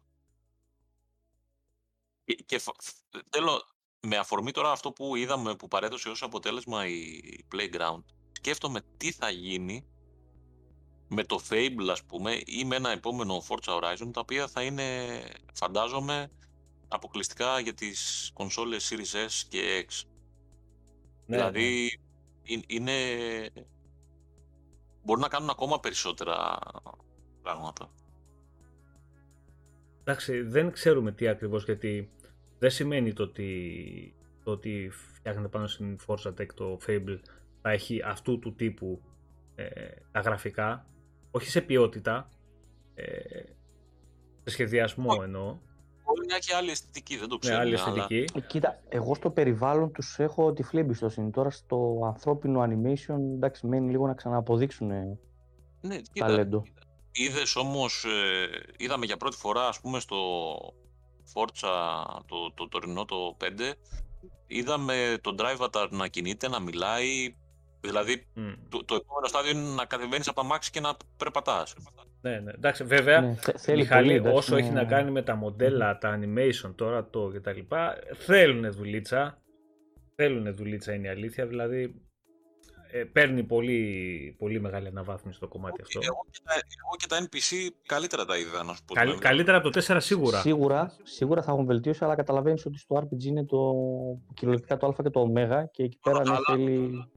Εδώ έδινα στα NPC σε σχέση με το πώς πάνε τα μάξια, δεν ξέρω πώς θα πηγαίνει το παιχνίδι. Εδώ δεν υπήρχε και λογική, δεν χρειαζόταν δηλαδή να γίνει τόση πολλή δουλειά. Απλά θέλω να πω ότι δεν έχουμε δείγμα γραφής. Βλέπω και κάποια στοιχειώδη διαφορά, ας πούμε, στην AI. Δηλαδή, βλέπω, ας πούμε, ξέρω, να πηγαίνω σε ένα σπίτι να κουρουλάω και να σηκώνω τα NPC και να σηκώνω τα χέρια. Δεν το έχω ξαναδεί, ας πούμε, σε Forza αυτό. Είναι πολλές λεπτομέρειες. Εντάξει, τώρα μας ξεφεύγουν και πολλά. Ξέρετε τι άλλο μου έκανε εντύπωση. Θυμάστε τώρα και στο Εδιμβούργο, το οποίο ήταν πάρα πολύ ωραίο. Έβλεπες, ας πούμε, στην ουσία πρόσωψη σπιτιού. Τώρα, αν πας και δεις εκεί στα σπίτια και είναι ανοιχτά τα παράθυρα, ακόμα και στα houses αυτά που αγοράζεις και είναι ανοιχτό παράθυρο, βλέπεις μέσα ότι δεν είναι άδειο. Άντε, αυτό όντως είναι κάτι... Δεν το έχω παρατηρήσει, Μιχάλη, αυτό, να είδες. Ναι, εγώ δεν πρώτη φορά το ακούω. Δεν σου μιλάω τώρα για... σε φάση να έμπαινες μέσα και ένα τέτοιο, αλλά... εντάξει, όχι, αλλά και λίγο τραπεζαρία να βλέπεις από μέσα, σου δίνει το feeling, κατάλαβες. Κατάλαβες τι λέω, δεν βλέπεις αυτό το σκέτη πρόσωψη και δεν υπήρχαν ανοιχτά παράθυρα στο 4, ούτε στο 3. Τώρα υπάρχουν ανοιχτά παράθυρα, δηλαδή δείτε το εδώ στο βίντεο, το βλέπετε, υπάρχουν ανοιχτά παράθυρα στο σπίτι που είναι μπροστά. Που το βλέπω τώρα στο βίντεο. Το οποίο σίγουρα είναι κάτι καλό. Λοιπόν, να πούμε και δύο λόγια για τα accessibility, λίγο, να μην ξεχάσουμε τώρα που μου ήρθε. Ναι, ρε Κώστα, μπράβο. Ναι, έχω την εντύπωση ότι θα είναι ένα βραβείο που θα πάρει το Forza με κατεβασμένα τα χέρια, δηλαδή στις τσέπες κυριολεκτικά. Εκτός από την πολύ καλή δουλειά που έχουν κάνει για να βελτιώσουν χρώματα και οτιδήποτε, ξέρω, μπορεί να βοηθήσει κάποιον που έχει... κάποιο περίεργο θέμα, μεγαλύτερες γραμματοσυρές και οτιδήποτε, ταχύδια αυτά τα παιχνίδια από όσο γνωρίζω. Έχουν βάλει νομίζω και μια βοήθεια στην ανταπόκριση της φυσικής, ώστε αν το πάρει κάποιος που δεν μπορεί να είναι τόσο γρήγορος σε αντανακλαστικά, να τον βοηθάει το παιχνίδι, π.χ. να παίρνει αποφάσεις. Στην ουσία έχουν βάλει ένα τεχνητό lag. Ναι, δηλαδή στο μενού είναι 100% γρήγορο, αλλά μόλις πηγαίνει στα physics του παιχνιδιού να παίρνει τόσο χρονική καθυστέρηση ώστε να προλάβει να παίρνει τις στροφές, ξέρω εγώ, και να είναι διασκεδαστικό για όλες τις ηλικίες. Γιατί εντάξει, όλοι θυμόμαστε να έχουμε πιάσει χειριστήρια, ξέρω εγώ, π.χ. σε πολύ μικρές ηλικίες και να αργούμε να στρίψουμε ή να τα δίνουμε, ξέρω εγώ, σε παιδιά μικρότερες ηλικίες και να μην μπορούν να συμβαδίσουν μαζί μας κτλ. Και τέλος, να πούμε ότι θα έρθει μελλοντικά ένα update, στο οποίο θα προσθεθούν στα trailers του παιχνιδιού, στα βιντεάκια δηλαδή του παιχνιδιού. Ναι, στα cutscenes ακριβώς. Θα έχει κανονικούς ανθρώπους που θα μιλάνε στην νοηματική, από ό,τι κατάλαβα, σε αμερικάνικη και αγγλική παραγωγή. Τους διαλόγους, ναι. Το οποίο είναι, παιδιά, είναι απίστευτα πράγματα. Είναι η πρώτη φορά που γίνεται κάτι τέτοιο και είναι, εντάξει, παιδιά, είναι τρομακτικό. Εντάξει, τώρα που λέτε για cutscenes, ειδικά στην αρχή, ξέρεις, που παίζεις το βασικό, ας πούμε, tutorial, πες το, που οδηγάς, που πέφτουν τα αμάξια από τα αεροπλάνα, είναι πολύ γραφική παραγωγή και στα showcase, που σου λέει, ξέρω εγώ, ή στα expeditions που σου λέει, ας πούμε, ανέβα πάνω στο ηφαίστειο, σκάνε ελικόπτερα, χαμός, ακούς στο radio, ξέρω εγώ, ότι κάποιος ανεβαίνει πάνω στο... Δηλαδή, έχει... το έχουν εμπλουτίσει και στο κομμάτι της παρουσίας στο παιχνίδι. Πάρα πολύ, πάρα πολύ. Και εντάξει, δεν έχω πιάσει, κρίμα, δεν έχω πιάσει το βίντεο, παιδιά, το Expeditions με στη ζούγκλα μέσα με τη βροχή, την καταιγίδα. Είναι που πας εκεί στα ruins των αστρικά σου. Ναι, εκεί, μετά πας εκεί. Καλύτερα να το δουν τα παιδιά τώρα. Ναι, να σου πω την αλήθεια. Τώρα εδώ πέρα έχω μπει, ας πούμε, σε first person με την κάμερα και πάω, παιδιά, κοντά-κοντά εδώ στα λουλούδια και στα δέντρα να δείτε τώρα για τι λεπτομέρεια μιλάμε. Σε racing παιχνίδι. Είναι τρομακτικό αυτό το πράγμα να κάνει. Τρομακτικό. Όποιος το παίζει, γιατί λέγαμε πριν και για τηλεοράση αυτό, θα παίξει σε καμιά C1, CX, OLED με Series X ή προφανώς όποιος έχει πολύ δυνατό PC και τα έχει φουλάρει όλα, παιδιά, θα του πέσει το σαγόνι στο πάτωμα. Τώρα για racing παιχνίδι δεν υπάρχουν αυτά που έχουν κάνει. Είναι τρομερά εντυπωσιακό. Και μιλάμε για ένα χάρτη τεράστιο, τον οποίο μιλάμε για open world παιχνίδι στην ουσία. Δεν είναι τυχαίο που η Playgrounds όταν ξεκινάει στους τίτλους του παιχνιδιού γράφει Playground Adventure. Σχετικά με τη δόνηση που λέει ο Παπούτσης, να σου πω την αλήθεια, δεν έδωσα τόση βάση, δηλαδή δεν το σκέφτηκα, αλλά τώρα που το λες, δεν έχει αυτή τη σπαστική δόνηση που είχαν τα Forza που... Όχι, έχει δόνηση. Αν θυμάστε, η δόνηση είναι πιο κοντά σε αυτό που είχαμε δει στο Forza Motorsport το 7 με τα bumpers, αν θυμόστε καλά, παρά αυτό το πράγμα που είχε το 4, το οποίο κουνιόταν όλο το χειριστήριο και νόμιζε ότι θα σου ανατιναχτεί. Ναι, μιλάμε τώρα, ήταν πάρα πολύ εκνευριστικό. Είναι πολύ προσεγμένοι, δηλαδή πηγαίνεις στο δρόμο και ανεβαίνουν οι δεξιές οι ρόδες πάνω σε ένα πεζοδρόμιο, έχουν ένα εμπόδιο. Αυτό είναι το καλύτερο.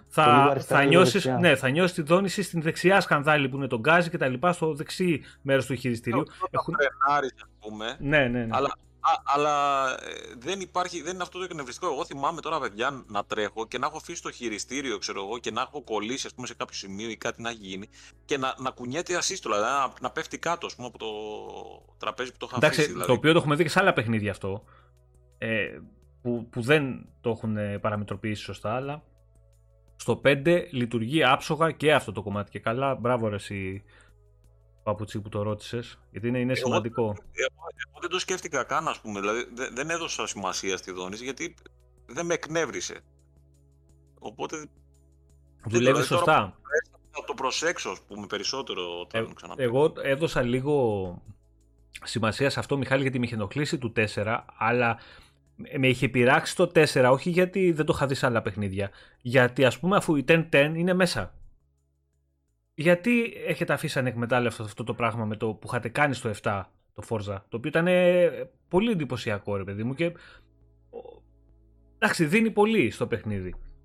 Τώρα να μου πεις πόσο μπορεί να δώσει, εντάξει, οκ, προσθέτει ένα plus, είναι ένα plus συν. Πόσο να σου δώσει δόνηση, ρε παιδί μου, γενικότερα. Και κάποιοι από την 10-10 κάνουν playtest, ίσως βοηθάνε και αυτοί λίγο στο playtest του παιχνιδιού. Ρε, σίγουρα βοηθάνε, αλλά σου λέω είναι κάτι το οποίο το βλέπαμε στο Forza Horizon, στο Forza το Motorsport το 7, δεν το είχαμε δει στο Horizon. Εντάξει, μπήκε και εδώ, μια χαρά.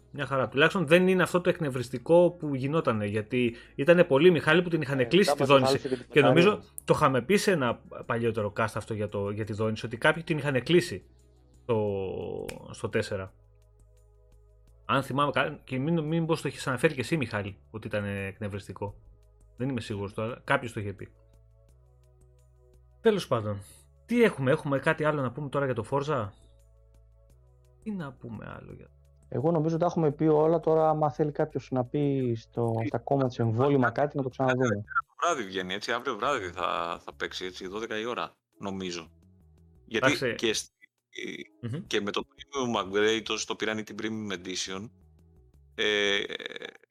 άνοιξε το βράδυ, ήταν στις 5 του μήνα να ανοίξει, άνοιξε 4 το βράδυ, δηλαδή 12 η ώρα. Οπότε αύριο το βράδυ, λογικά 12 η ώρα θα παίξει. Οπότε κάντε το preload, είναι 100 γίγα, 109 γίγα στο Series X. Δεν ξέρω αν έχει διαφορά με τις άλλες κονσόλες. Τον 1,6 μου το βγάζει. Εντάξει, οκ. Έβγαλε και ένα patch 20 GB πριν ανοίξει. Dolby Vision, βγάζει τίποτα άλλο. Όχι, Δεν άλλαξε κάτι, Κώστα, δεν έβγαλε. Δηλαδή, εγώ είχα ξεκινήσει να παίζω και είχε HDR, δεν είχαν ανοίξει τον Dolby Vision. Και δεν ξανά έβγαλε άλλο patch. Δεν έβγαλε patch όταν άνοιξε για τους premium, που έπαιζα λίγο πριν. Έπαιζα από τις 3 του μήνα, ας πούμε. Όχι, έπαιζα από τη 1 του μήνα, Δευτέρα. Και δεν έβγαλε άλλο patch εκτός από αυτό το 20 GB.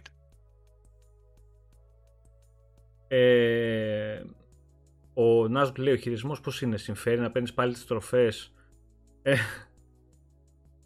Εντάξει, αυτό ξέρεις τι, αυτό υπάρχει αν παίζεις arcade. Αν το βάλεις σε πιο simulation, ας πούμε, λογική, δεν συμφέρει. Παιδιά, αυτό να πούμε την αλήθεια, γίνεται σε όλα τα arcade racing. Δεν έχει να κάνει με το Horizon, δεν έχει να κάνει με κανένα άλλο παιχνίδι. Όταν παίζεις arcade, το κοπανάω. Εντάξει, υπήρχαν κάποιες περιπτώσεις, κάποια παιχνίδια που χτυπώντας, ας πούμε, στα εμπόδια έπαιρνες και επιπλέον ταχύτητα αντί να σου κόβει. Αλλά όχι, δεν είναι σε αυτό το βαθμό.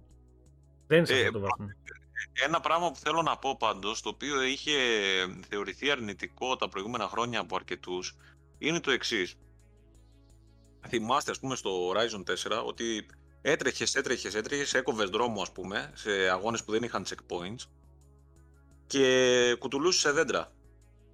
Τώρα τα φυσικά εμπόδια... Όχι όλα, νομίζω είχε σε μερικά που κουπάνωσες και σταματούσες. Τα φυσικά εμπόδια είναι περισσότερα πλέον. Έχει βράχους, έχει... Ο κόσμος, επειδή έχει βάλει πολλή λεπτομέρεια και έχεις πολλούς βράχους, δηλαδή ακόμα και πετρούλες, ας πούμε, ξέρω εγώ, αν είναι ένας λίγο πιο μεγάλος βράχος, κοπανάς και... Τέλος, κολλάς. Επίσης είναι περισσότερο πολυεπίπεδο από ό,τι το άλλο. Δεν το συζητάμε. Δεν είναι μόνο η βράχη, Μιχάλη. Είναι σημεία. Θυμόμαστε τώρα στο 4 ότι ανέβαινες πάνω, δεν ανέβαινες μόνο στο βουνό.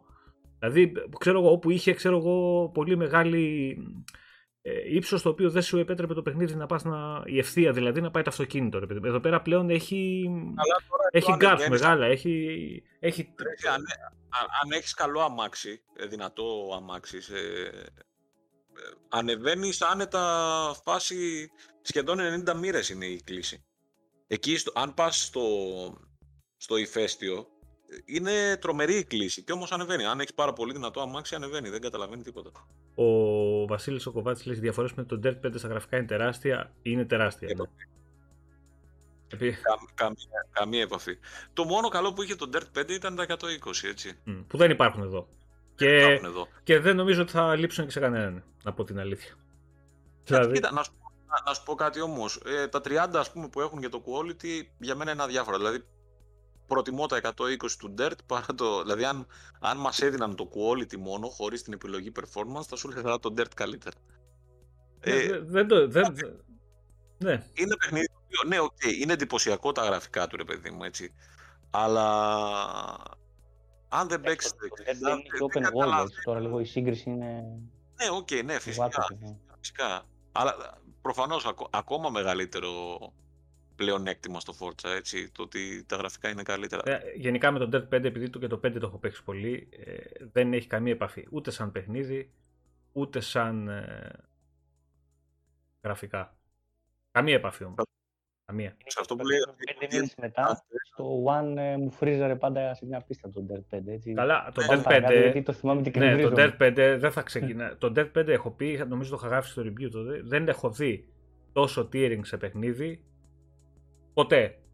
Αυτό που είχαν κάνει στον Dirt 5 στο launch ήταν για να τους κλείσουν το στούντιο. Δηλαδή, η οθόνη ήταν μονίμως κομμένη στη μέση.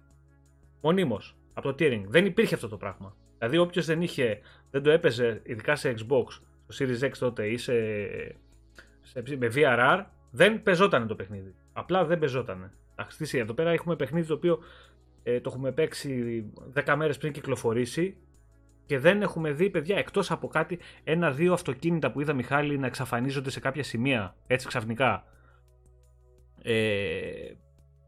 Δεν έχω δει bug μες στο παιχνίδι. Το παραμικρό, τίποτα. Επίσης, τώρα που το βλέπω στο βίντεο, σημαντικό, δείτε τους προβολείς και το πώς διαχέεται ο φωτισμός τη νύχτα. Είναι άλμα.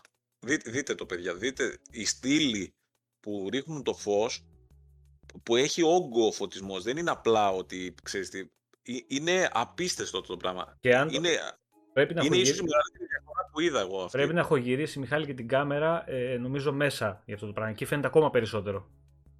Ακόμα πιο, είναι, πιο έντονο. Είναι πάρα πολύ εντυπωσιακό αυτό το πράγμα. Λοιπόν, έλα. Αυτό που λέει το DMC Dante, αν παίζετε στα 30, παίζετε. Εγώ προσωπικά δεν μπορώ να παίξω πλέον στα 30, γιατί συνήθισα στα 60. Αλλά γούστα είναι αυτά. Ναι, πω... Εγώ ξέρω άτομα, Μιχάλη, που προτιμούν το 30 και το quality και παίζουν το παιχνίδι εκεί. Είναι 4K για τα δύο. Ωραία, ας ξεκινήσουμε από εκεί. Το λίγη παραπάνω, περισσότερη λεπτομέρεια, αν τη βλέπω με motion blur που έχουν βάλει για να ξεγελάσει το μάτι, με 30 frames που το βλέπεις στην ουσία σε slow motion, τι να το κάνω τη λεπτομέρεια, δεν τη βλέπω, δεν μπορώ να την καταλάβω. Ενώ στα 60 που είναι πιο γλυκό και πιο smooth. Γενικά, εντάξει, το έχουμε δει και στο βίντεο του Digital Foundry, είναι τρομερό το performance mode που έχουν, αυτό που έχουν καταφέρει στο performance mode είναι τρομερό, ρε παιδιά. Είναι τρομερό, δηλαδή τέτοια ποιότητα σε αυτή την ανάλυση και με αυτά τα FPS είναι, εντάξει, είναι κατόρθωμα. Γι' αυτό του τύπου το παιχνίδι, μιλάμε για ένα open world παιχνίδι στην ουσία, Μην το βλέπουμε σαν dirt, δεν είναι πίστες. Δεν ξεκινάω την πίστα και μου δείχνει μια διαδρομή α με αριστερά-δεξιά 10 NPCs. Είναι open world παιχνίδι. Έχει προφορτώσει από πριν. Ναι. Και μου λέμε τώρα για τον Dirt που είχε την καλαμπάκα και έβλεπες. Ό,τι έβλεπες στην πίστα ήταν 4 άνθρωποι όλοι και όλοι. Εντάξει, τι να συζητάμε τώρα, δεν υπάρχει σύγκριση. Ναι, δεν υπάρχει σύγκριση τώρα. Λοιπόν, αυτά με τον Dirt. Μιχάλη, 10. 10. Λοιπόν, το review, παιδιά, για το παιχνίδι, το πιο αναλυτικό, τέλος πάντων, το κείμενο θα βγει τις επόμενες ημέρες. Να το φροντίσουμε λίγο γι' αυτό. Αλλά νομίζω ότι δεν χρειάζεστε κανένα review, όχι από εμάς, από κανένα για να σας πείσει να ασχοληθείτε με το συγκεκριμένο παιχνίδι. Είναι αριστούργημα. Είναι αριστούργημα και δεν βλέπω πώς μπορεί κάποιο racing, γενικότερα racing, να το χτυπήσει τη διασκέδαση.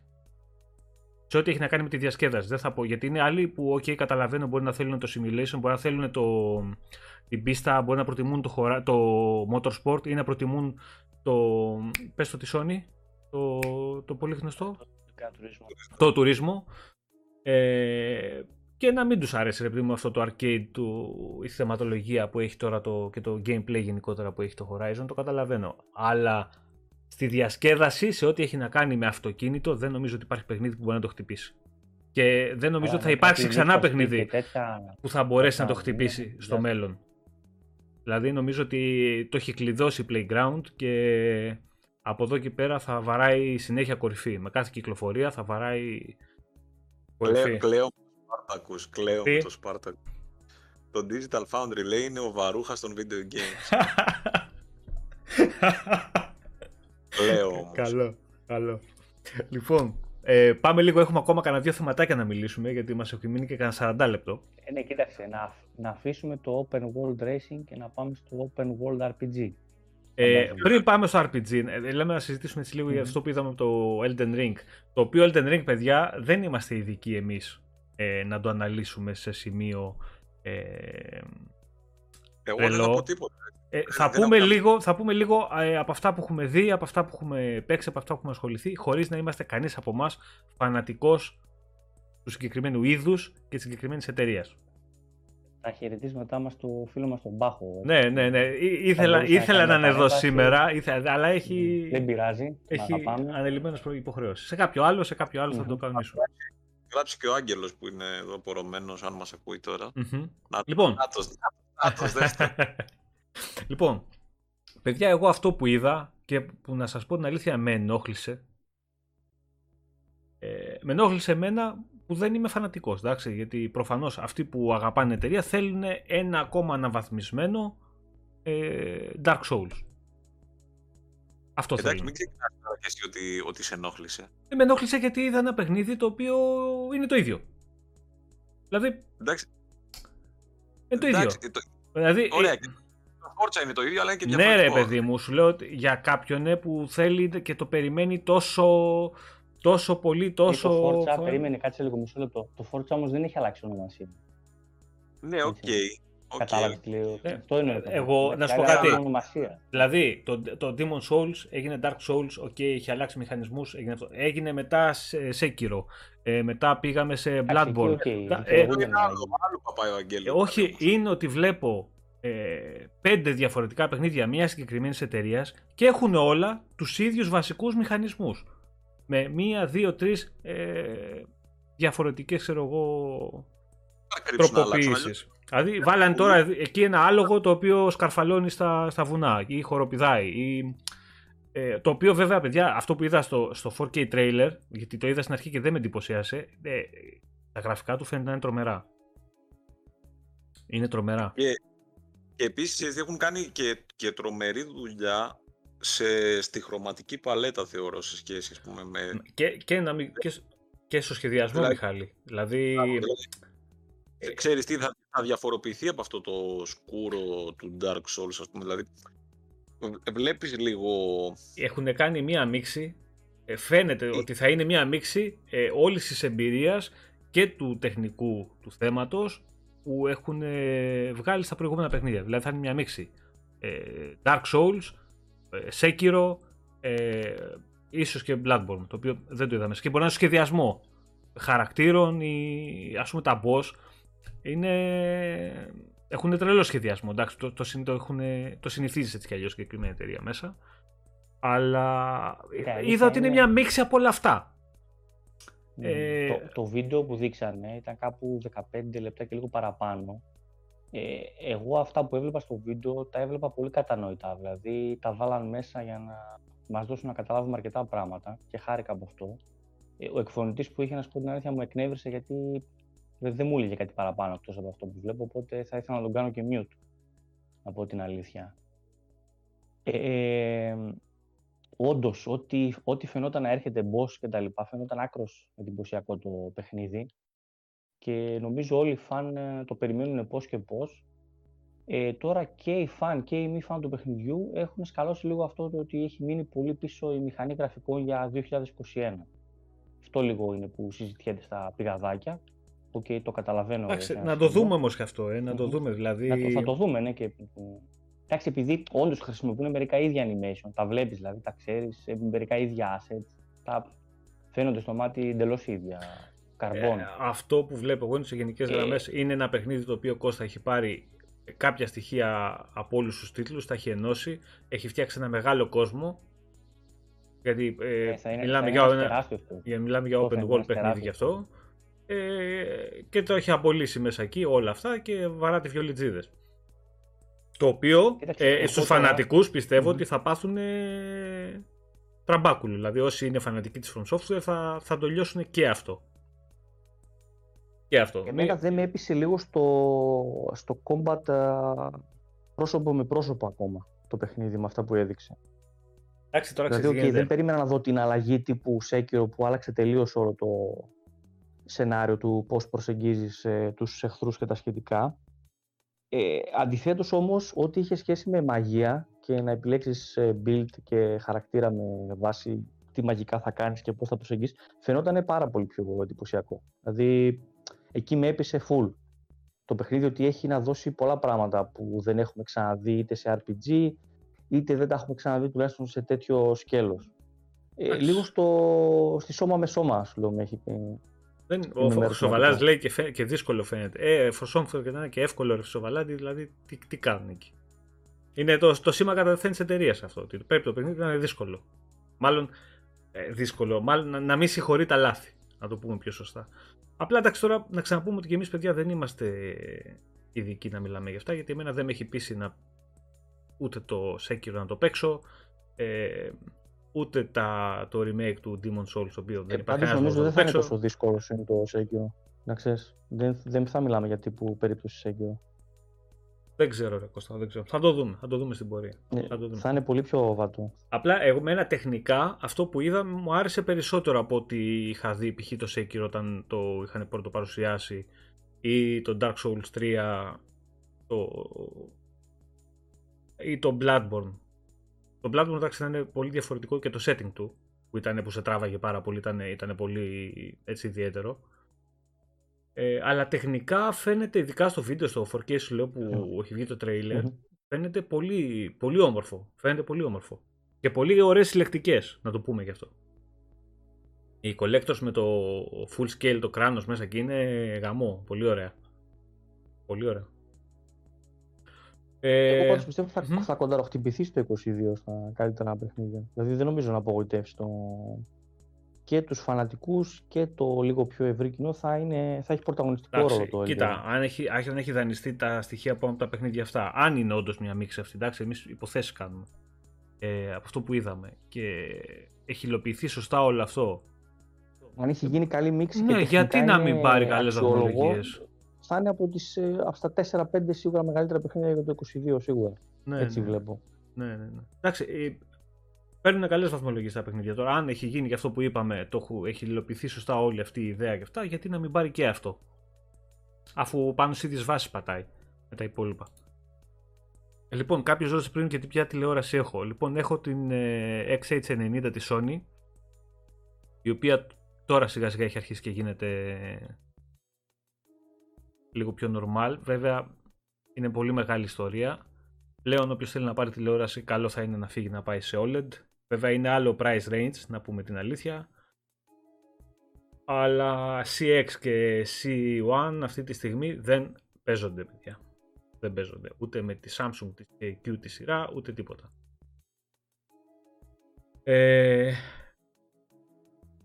Λοιπόν, πάμε τώρα, γιατί έχουμε μισή ωρίτσα, να δούμε λίγο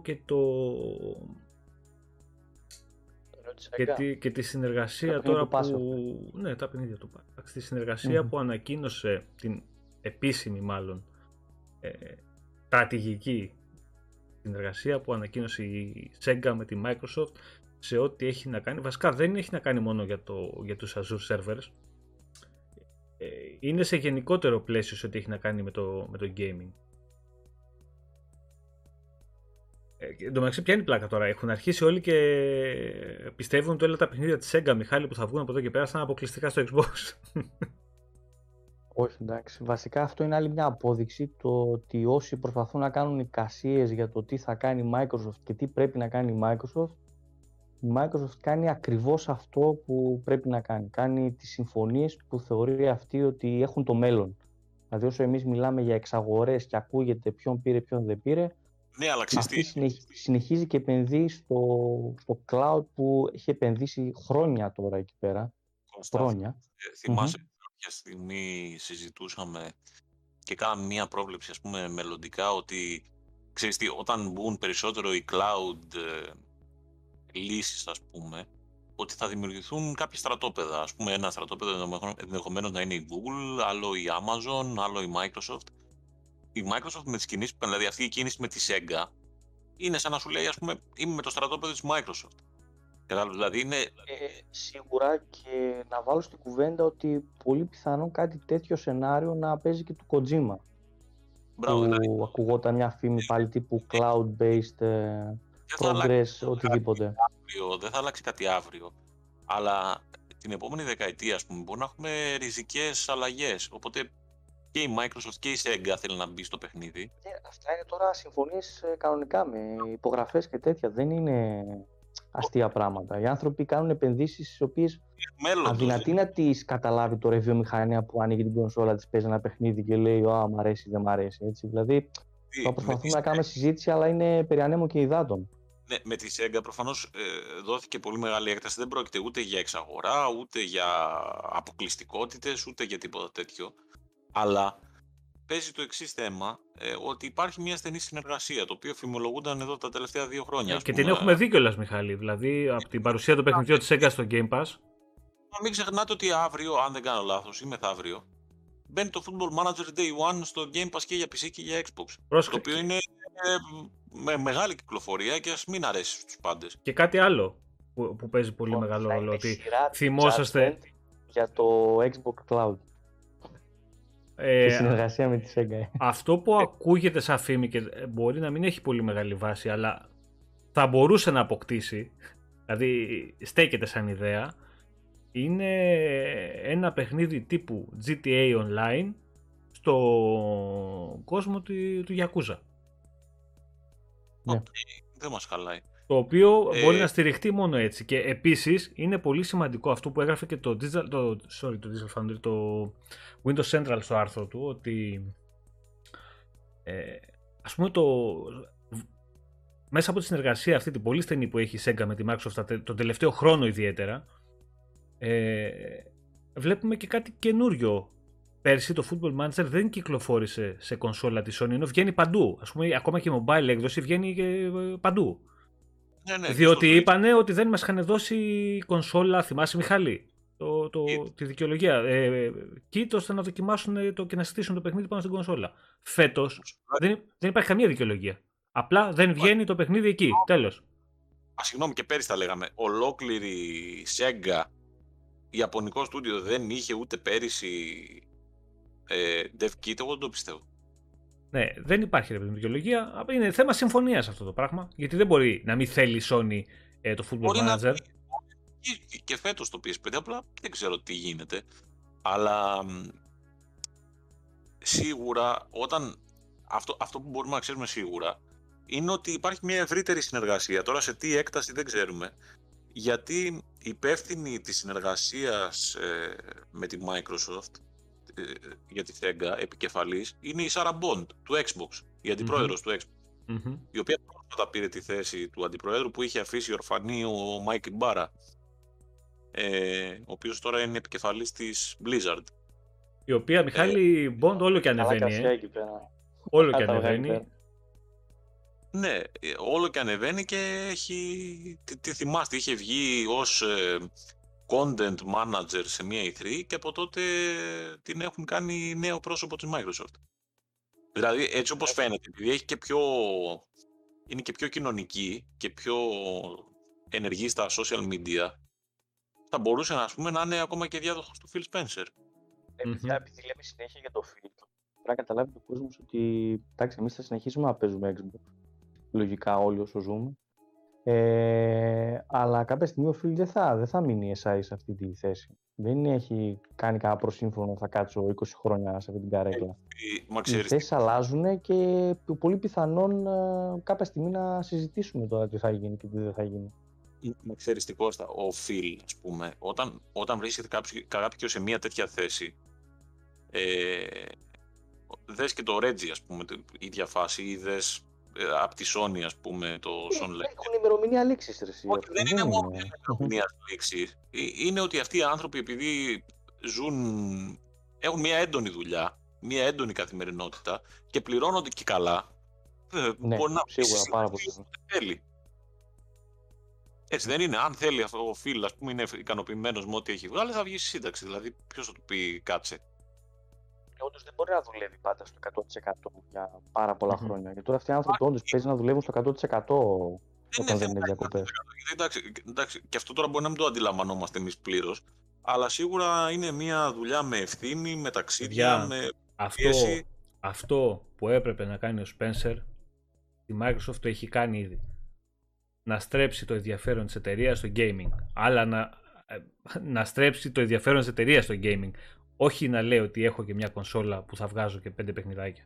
Δηλαδή να το δει σαν σοβαρό project και να επενδύσει πραγματικά. Αυτό το κατάφερε. Αυτός έκανε και το ενδιαφέρον του gaming να στραφεί προς το Xbox. Έτσι. Πλέον, εγώ πιστεύω ότι πλέον όποιος με την διορατικότητα που είχε αυτός και με τη θέληση και με την τρέλα του αναλάβει, το αποτελέσματα θα είναι εξαιρετικά πλέον. Όποιος και να τον ακολουθήσει. Μα νομίζω ότι αν κάτσουμε να κάνουμε μία αναδρομή στο τι έκανε ο καθένας, ας πούμε, από τους επικεφαλείς του Xbox, η προσφορά του είναι μεγαλύτερη από όλους. Γιατί πρέπει να σκεφτούμε από πού ανέλαβε και πού το έχει φτάσει το πράγμα. Δηλαδή και σήμερα να αποσυρθεί. Το οποίο εντάξει, εγώ δεν το βλέπω να γίνεται άμεσα. Ναι, ούτε εγώ. Το συζητάμε έτσι... ως ένα ενδεχόμενο που μπορεί να γίνει σε 2, 3, 4, 5 χρόνια, η προσφορά του είναι καταλυτική. Πώς να το κάνουμε, και έχει χαράξει και ένα δρόμο που ξέρεις τι, ξέρει ο επόμενος ότι πρέπει να συνεχίσω αυτό το μονοπάτι. Και έχει δημιουργήσει, έχει δημιουργήσει και μια γραμμή, Κώστα, η οποία θα ακολουθηθεί και από άλλες εταιρείες. Mm-hmm. Επίσης, είναι αυτός, Μιχάλη, που άνοιξε και τις πόρτες για την ιαπωνική αγορά πλέον και για την προσπάθεια που γίνεται εκεί. Και για κάτι που είπαμε, παιδιά, στο προηγούμενο cast με τον Κώστα, γιατί το θυμάμαι ότι δεν μου καθότανε καλά. Είχαμε πει, Μιχάλη, όχι, για το Starfield αναφέραμε ότι θα έχει μετάφραση, προφανώς και θα έχει μετάφραση. Στο κείμενο. Το Starfield θα είναι, δεν είναι αυτό. Το άνοιγμα στην αγορά το δείχνει το ότι θα έχει ιαπωνικά voice-over με πάνω από 300 διαφορετικά voice-over και θα είναι όλο μεταγλωτισμένο στα ιαπωνικά. 150... Κάτι εκατομμύρια lines. 150.000 γραμμές διαλόγου. Πάνω από 150.000. Παιδιά, αυτό είναι τρομερό άνοιγμα για την αγορά. Είναι πολύ μεγάλο συν. 300 συν επιπλέον, ας πούμε, actors να σου κάνουν voice over για 150.000 γραμμές κειμένου. Δείχνει το πόσο σοβαρά έχεις αρχίσει και παίρνεις και αυτή την αγορά. Όπως επίσης το ίδιο δείχνει και η συνεργασία με τη Sega, η επέκταση μάλλον της συνεργασίας, γιατί τη βλέπαμε εδώ και ένα χρόνο, πλέον πάει σε άλλο επίπεδο και εμένα αυτό μου δείχνει ότι δεν θα μείνει μόνο η Sega. Θα ακολουθήσουν και άλλες εταιρείες ιαπωνικές και αν δεν είναι σε αυτό το επίπεδο της συνεργασίας, σίγουρα θα είναι παιχνίδια που θα έρθουν στο Xbox από εκεί. Λοιπόν, ο ΑΕΚ λέει το περιμένω πώς και πώς το Starfield. Γεια σου ρε Σταυρό. Starfield νομίζω το περιμένουμε όλοι. Για αρχή, ας πληρώσουμε για 20η φορά το Skyrim. Ναι. Και έχει ο Θεός για το Starfield, εντάξει. Ο Άγγελος λέει ρε πάνω βαλτώσει και εσύ με τη συλλεκτική, δεν προλάβαμε. Εντάξει, εγώ δεν πρόκειται να αγοράσω συλλεκτική, παιδιά, δεν αγοράζω συλλεκτικές πλέον για κανένα παιχνίδι, δεν με ενδιαφέρει καν. Απλά είναι όμορφη στο μάτι, δηλαδή μπορείς να καταλάβεις βλέποντας μια συλλεκτική ότι αυτός που έχει την τρέλα και τη λόξα και θα την αγοράσει, πόσο θα τη χαρεί βάσει των περιεχομένων. Εντάξει, είναι ωραία. Είναι ωραία. Εγώ είμαι λίγο εναντίον των συλλεκτικών πριν παίξεις ένα παιχνίδι. Δηλαδή, OK, παίξεις το να σ' αρέσει, να το γουστάρεις και μετά πάνε πάρει. Νομίζω, ξέρεις τι. Ότι merchandise υπάρχει. Αλλά νομίζω αυτό ότι... που τρελαίνε το άλλος για κάτι που δεν έχει δοκιμάσει ουσιαστικά. Εντάξει, μπορεί όντως να μην σ' αρέσει. Εντάξει, ξέρεις τι γίνεται. Είναι το παιχνίδι, ρε Κώστα, είναι η εταιρεία. Δηλαδή, αυτός που θα την πάρει πιστεύω ότι θα είναι αυτός που έχει λόξα με τη From Software, που λατρεύει τα παιχνίδια της. Δεν τον νοιάζει. Από μια οικογένεια έναν άνθρωπο και θα δεις ένα συγγενή και θα πεις εντάξει, αυτή της οικογένειας είναι, θα του γράψω το σπίτι μου. Πρώτα-πρώτα ξέρεις τι γίνεται. Εγώ δεν ξέρω κανέναν. Μα εγώ δεν ξέρω κανέναν που να αγαπάει τα παιχνίδια της From Software και να μην του αρέσει κάποιος. Ναι, μεν. Αυτό το προτιμώ από το άλλο. Ναι, το άλλο μου άρεσε περισσότερο ή να είναι σε αυτή τη λογική. Αλλά δεν υπάρχει κανείς που να πει πω τι μαλακία κυκλοφόρησε αν δεν το παίζω ή δεν μου αρέσει, δεν θέλω να το βλέπω. Ναι, παιδάκι, απλά εντάξει, μπορεί να σ' αρέσει π.χ. ένας boss από το παιχνίδι. Πάνε πάρε, ξέρω εγώ, άγαλμα τον boss. Πάνε πάρε άγαλμα ό,τι θεωρείς εσύ ότι θα σ' αρέσει. Όχι. Ό,τι σου πλασάρει η εταιρεία ότι πρέπει να πάρεις με την έναρξη για να τα πάρουν αυτοί. Κατάλαβες τι εννοώ. Ναι. Δηλαδή πάρε το άλογο, ξέρω εγώ, που θα βγει μετά. Μπορεί να σ' αρέσει το άλογο. Τώρα όχι, σου λένε θα πάρεις αυτό. Μα ακόμα με αυτό δεν έχω δεθεί συναισθηματικά. Δεν είναι ένας ήρωας που τον είδα, ξέρω εγώ, στα κόμιξ ή στο σινεμά το Spider-Man και είναι established. Έχει γίνει δηλαδή, έχει αποτυπωθεί πάνω μου. Mm-hmm. Ό,τι βλέπεις δεν έχει αποτυπωθεί. Να αποτυπωθεί κάτι, να το παίξεις, να βγάλεις 200 ώρες και μετά πάνε πάρει συλλεκτική άγαλμα 850€ μαζί σου. Βέβαια, άμα το βρεις, χέσε με. Okay. Mm-hmm. Αυτό είναι άλλο ζητούμενο. Αλλά έχει πάει αυτό το πράγμα νομίζω σε πολύ άλλο επίπεδο. Τέλος πάντων, τζάμπα νευριάζω τώρα, πάμε παρακάτω. Ο Ιορδάνης λέει το χειριστήριο για τα 20 χρόνια του Xbox, πώς σας φαίνεται. Μου φαίνεται καλύτερο από το Horizon 5. Να σου πω την αλήθεια. Σίγουρα. Να σου πω την αλήθεια. Αυτό το μαύρο με το πράσινο σήμα και το διάφανο, αυτό μου άρεσε πολύ. Μ' άρεσε. Ο Αντώνης λέει ρε παιδιά, ξέρετε τι πεθύμισε να πληρώσω για να αγοράσω παιχνίδι. Ωστόσο. Ο Νίκος ο Φέντας λέει καλησπέρα, μια ερώτηση. Το Skyrim Anniversary Edition, θα μιλάγαμε Νίκο για αυτό τώρα. Θα είναι κανονικά στο Game Pass, γιατί διάβασα ένα άρθρο που αναφέρει ότι δωρεάν θα είναι μόνο το upgrade των γραφικών στις next gen κονσόλες. Λοιπόν, Νίκο, άκου να δεις. Γιατί δεν το έχουν ξεκαθαρίσει εντελώς αυτό. Όποιος δεν έχει καν το παιχνίδι θα το πληρώσει full price στην ουσία, 55 πλάς ευρώ κάπου εκεί θα είναι. Που στην ουσία full price είναι. Όποιος έχει το limited edition είναι, όχι limited, special edition. Θα πάρει το anniversary. Θα πάρει το anniversary update με 20 ευρώ κοστίζει.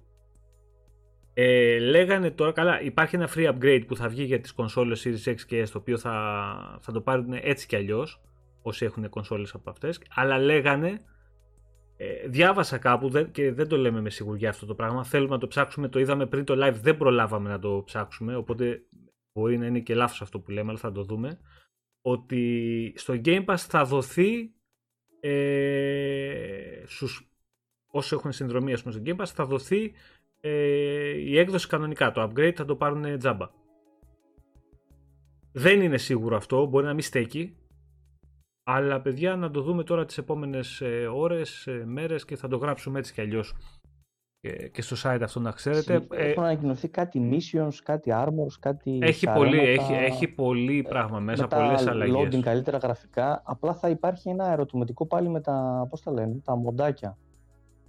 Έχει αναφερθεί ότι κάποιος τύπος mod πάλι δεν θα είναι πολύ υποστηριζόμενος. Θα υπάρχει ίσως ένα καινούριο μπλέξιμο με τα mods. Θα δούμε με την κυκλοφορία του παιχνιδιού τι θα γίνει. Mm-hmm. Επίσης να πούμε ότι βγαίνει 11 του μήνα. Είναι διαθέσιμο. Τι να πρωτοπαίξεις. Ποιος θα πάει τώρα ρε γαμότο με αυτά που γίνονται. Με αυτές τις κυκλοφορίες να πάει να ασχοληθεί ξανά με το Skyrim δηλαδή. Πόσες ώρες. Με Σαν Ανδρέας. Πόσες ώρες αυτό το Skyrim. Να, εδώ πέρα τώρα παιδιά είναι η διαδρομή που ανεβαίνεις νομίζω στο βουνό πρώτη φορά. Και είναι το expedition που ανεβαίνεις πάνω στο ηφαίστειο. Αυτό είναι πως κάνει. Με το escort δεν είναι αυτό. Ναι. Βγαίνουν, την επόμενη εβδομάδα βγαίνουν ας πούμε Football Manager. Εντάξει, το Xbox Edition και για το PC. Η κανονική έκδοση. Και το San Andreas.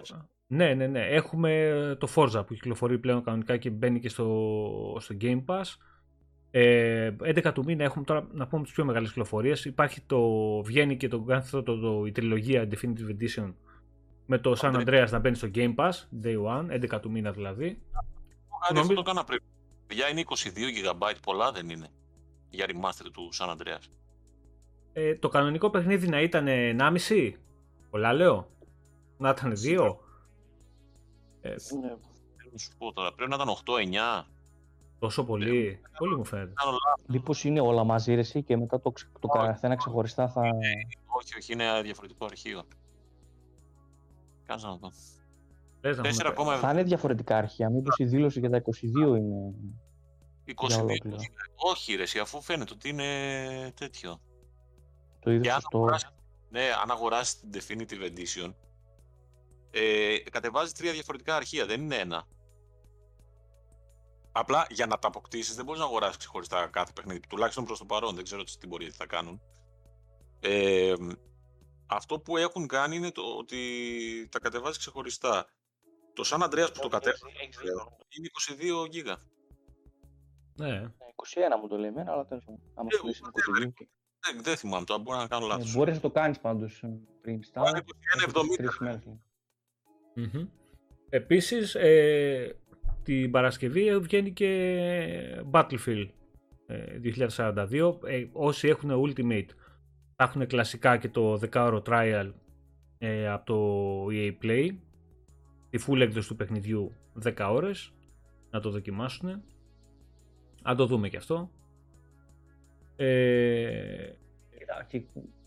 Βγήκε και reviews από το Call of Duty και έχει περάσει λίγο απαρατήρητο. Δεν έχω δει καν. Επίσης παιδιά να πούμε ότι για το Vanguard δεν θα βγάλουμε review, δεν υπάρχει, δεν ήρθε από το PR στην Ελλάδα τίποτα. Δεν νομίζω ότι θα πάρει και κανείς, εκτός και κάτσει να τρέξει, να παρακαλέσει την Activision να δώσει κωδικούς. Χωρίς το παιχνίδι και δεν είχε βγει ούτε ένα review ρε. Ναι, έχουν θέμα σοβαρό με το μαθό. Εγώ είδα μερικά, γι' αυτό λέω, είδα και τίποτα ενδιαφέρον. 5 review και 81, 5 review μετά από... Τίποτα, για Call of Duty έτσι, για franchise μεγατόνων. Από το PR της Activision π.χ. στην Ελλάδα δεν θα πάρει κωδικό κανένας. Θα πάει, πρέπει να ζητήσει από την Activision, τη μαμά Activision μέσα να σου στείλει και ναι, γεια σας, ευχαριστούμε πολύ, τα λέγαμε. Ξέρω. Εντάξει, θα πουλήσει αυτό ρε, γιατί έχεις. Call of Duty είναι. Call of Duty είναι. Περιεχόμενο θα έχει. Setting ωραίο έχει. Εμένα μου αρέσει να σου πω περισσότερα από τα προηγούμενα. Εντάξει, θα το δούμε. Κάποια στιγμή θα το παίξουμε κι αυτό. Εγώ πρέπει να αποχωρήσω. Και εμείς έτσι θα δούμε τι θα τραβήξουμε ακόμα έτσι ένα τεταρτάκι, να δούμε εδώ τα παιδιά τι ερωτήσεις έχουν, αν θέλουν να συζητήσουμε τίποτα και θα κλείσουμε. Okay. Καλώς σας χαιρετώ. Γεια σου ρε Μιχαλή, γεια σου και θα τα πούμε. Άντε. Λοιπόν, ο Κωνσταντίνος Καπελέη, Forza Horizon 6 με τον μπανιασμένο Ζάσταβα με θέα την Ακρόπολη λέγεται στον κόσμο και εξώφυλλο το κάος του Πανόπουλου. Ο Κοζίλη Σαν Αντρέας 5-10 ώρες λέει έτσι για τα 9 μου θα ασχοληθώ. Πέφτουνε πολλές μαζεμένες εργά μότο. Δηλαδή... Γεια σου ρε Σεμπάστιαν. Γεια σου. Να είσαι καλά επίσης, καλό χειμώνα. Με υγεία, να είμαστε καλά όλοι και... Εδώ θα είμαστε. Τα saves λέει θα παίζουν στο νέο Skyrim. Ρε Σταύρο, δεν ξέρω. Δεν το έχω διαβάσει να σου πω την αλήθεια. Θα το δούμε. Τώρα καλά έτσι και δεν παίζουν και τα save. Κάποιοι που έχουν γράψει, ξέρω εγώ, 300, 400, 500, κάποιοι και 1000 ώρες. Απλά δεν το ακουμπάς. Δεν υπάρχει κανένας λόγος να το ακουμπήσεις μετά αυτό το παιχνίδι. Άμα δεν σου πάρει και το save. Νομίζω για αρχή, ακόμα και να σου πούνε ότι παίζει, εγώ πάλι δεν θα ήμουν 100% βέβαιος μέχρι να διαβάσω τους πρώτους τέσσερις. Ναι. Εντάξει, τέλος πάντων. Τώρα Skyrim είναι, παιδιά. Άμα το έχεις παίξει και θέλεις ή είσαι από αυτούς που πριν πάνε για ύπνο παίζουν μια ώρα Skyrim, μπαίνουν μέσα και περπατάνε μια ώρα και κάνουν ό,τι τους βγει μπροστά, ό,τι τους φωτίσει ο Θεός τέλος πάντων, θα το παίξετε. Νομίζω ότι αρχίζει και κλείνει τον κύκλο του. Αν και το Skyrim δεν τελειώνει ποτέ. Να τα λέμε και αυτά, ποτέ όμως. Η μόνη περίπτωση να τελειώσει το Skyrim ολοκληρωτικά είναι να βγει το 6 και να παγώσει τελείως μετά. Δηλαδή... Μετά πάλι κάποια mods θα μείνουν μέχρι εκεί, αλλά. Εντάξει, είναι, παιδιά, είναι αυτό για να τα λέμε κιόλας. Είναι αυτό που έχει καταφέρει αυτό το παιχνίδι, είναι απίστευτο.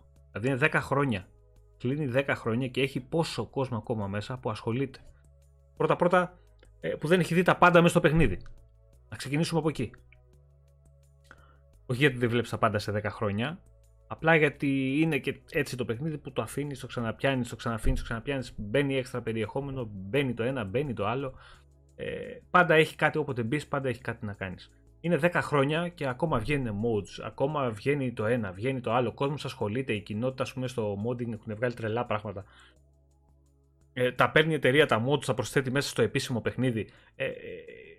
Είναι, εντάξει, ένας ζωντανός οργανισμός αυτό το πράγμα που δεν τελειώνει. Και πόσο περιθώριο Κώστα έχει δώσει αυτό στην Bethesda ώστε να δουλέψει το 6. Πόσο χρόνο της έχει κερδίσει αυτή η επιτυχία του Skyrim και η δουλειά προφανώς που έχουν κάνει ώστε να κυκλοφορήσει το. Εντάξει, ναι, το ίδιο μπορεί να πεις και το GTA το 6, αλλά ναι. Και τα δύο δεν βλέπουν υλικό. Ναι, αλλά ξέρεις τι γίνεται. Υποτίθεται ότι γίνεται πάρα πολύ δουλειά, αλλά άμα δεν βλέπεις και κάτι. Ναι ρε φίλε, αλλά ξέρεις τι γίνεται, λέμε πόσες φορές θα πουλήσουν το Skyrim, βρίζουμε, κοροϊδεύουμε, και το έχουμε αγοράσει όλοι από 5 φορές. Αν δεν είναι αυτό κατόρθωμα, αν δεν είναι μαγιά της εταιρείας αυτό, τι είναι. Έχει καταφέρει σου έχει πουλήσει το ίδιο παιχνίδι 5 φορές και συνεχίζεις και παίζεις. Και συνεχίζεις και βρίσκει ενδιαφέρον μέσα. Είναι μεγαλώνουν και τα παιδιά και πάνε στα πιο established franchise, ας πούμε, και θα πάρουν το Elder Scrolls, θα πάρουν το GTA, κατάλαβες, δηλαδή... Μεγαλώνουν αυτοί που θα πάρουν τα video games σαν πλήθος, αυξάνονται σε ηλικία και το νούμερο ένα παιχνίδι που θα πάρουν θα είναι και τα πιο γνωστά. Αυτά δεν θα σταματήσουν ποτέ να είναι τα πιο γνωστά, οπότε σαν το peak των franchise θα είναι καταδικασμένα συνέχεια να πουλάνε. Τουλάχιστον εγώ εκεί έχω καταλήξει, ότι ηλικιακά δηλαδή δεν θα τελειώσει ποτέ το κοινό τους, γιατί λένε μερικοί καλά δεν το έχουν αγοράσει όλοι το GTA υπήρχε και το Skyrim. Όχι, γεννιούνται άνθρωποι και όσο περνά τα χρόνια μεγαλώνουν αυτοί και είναι νέοι gamers και το αγοράζουν ακόμα και αυτοί οι παιδιά, ξανά.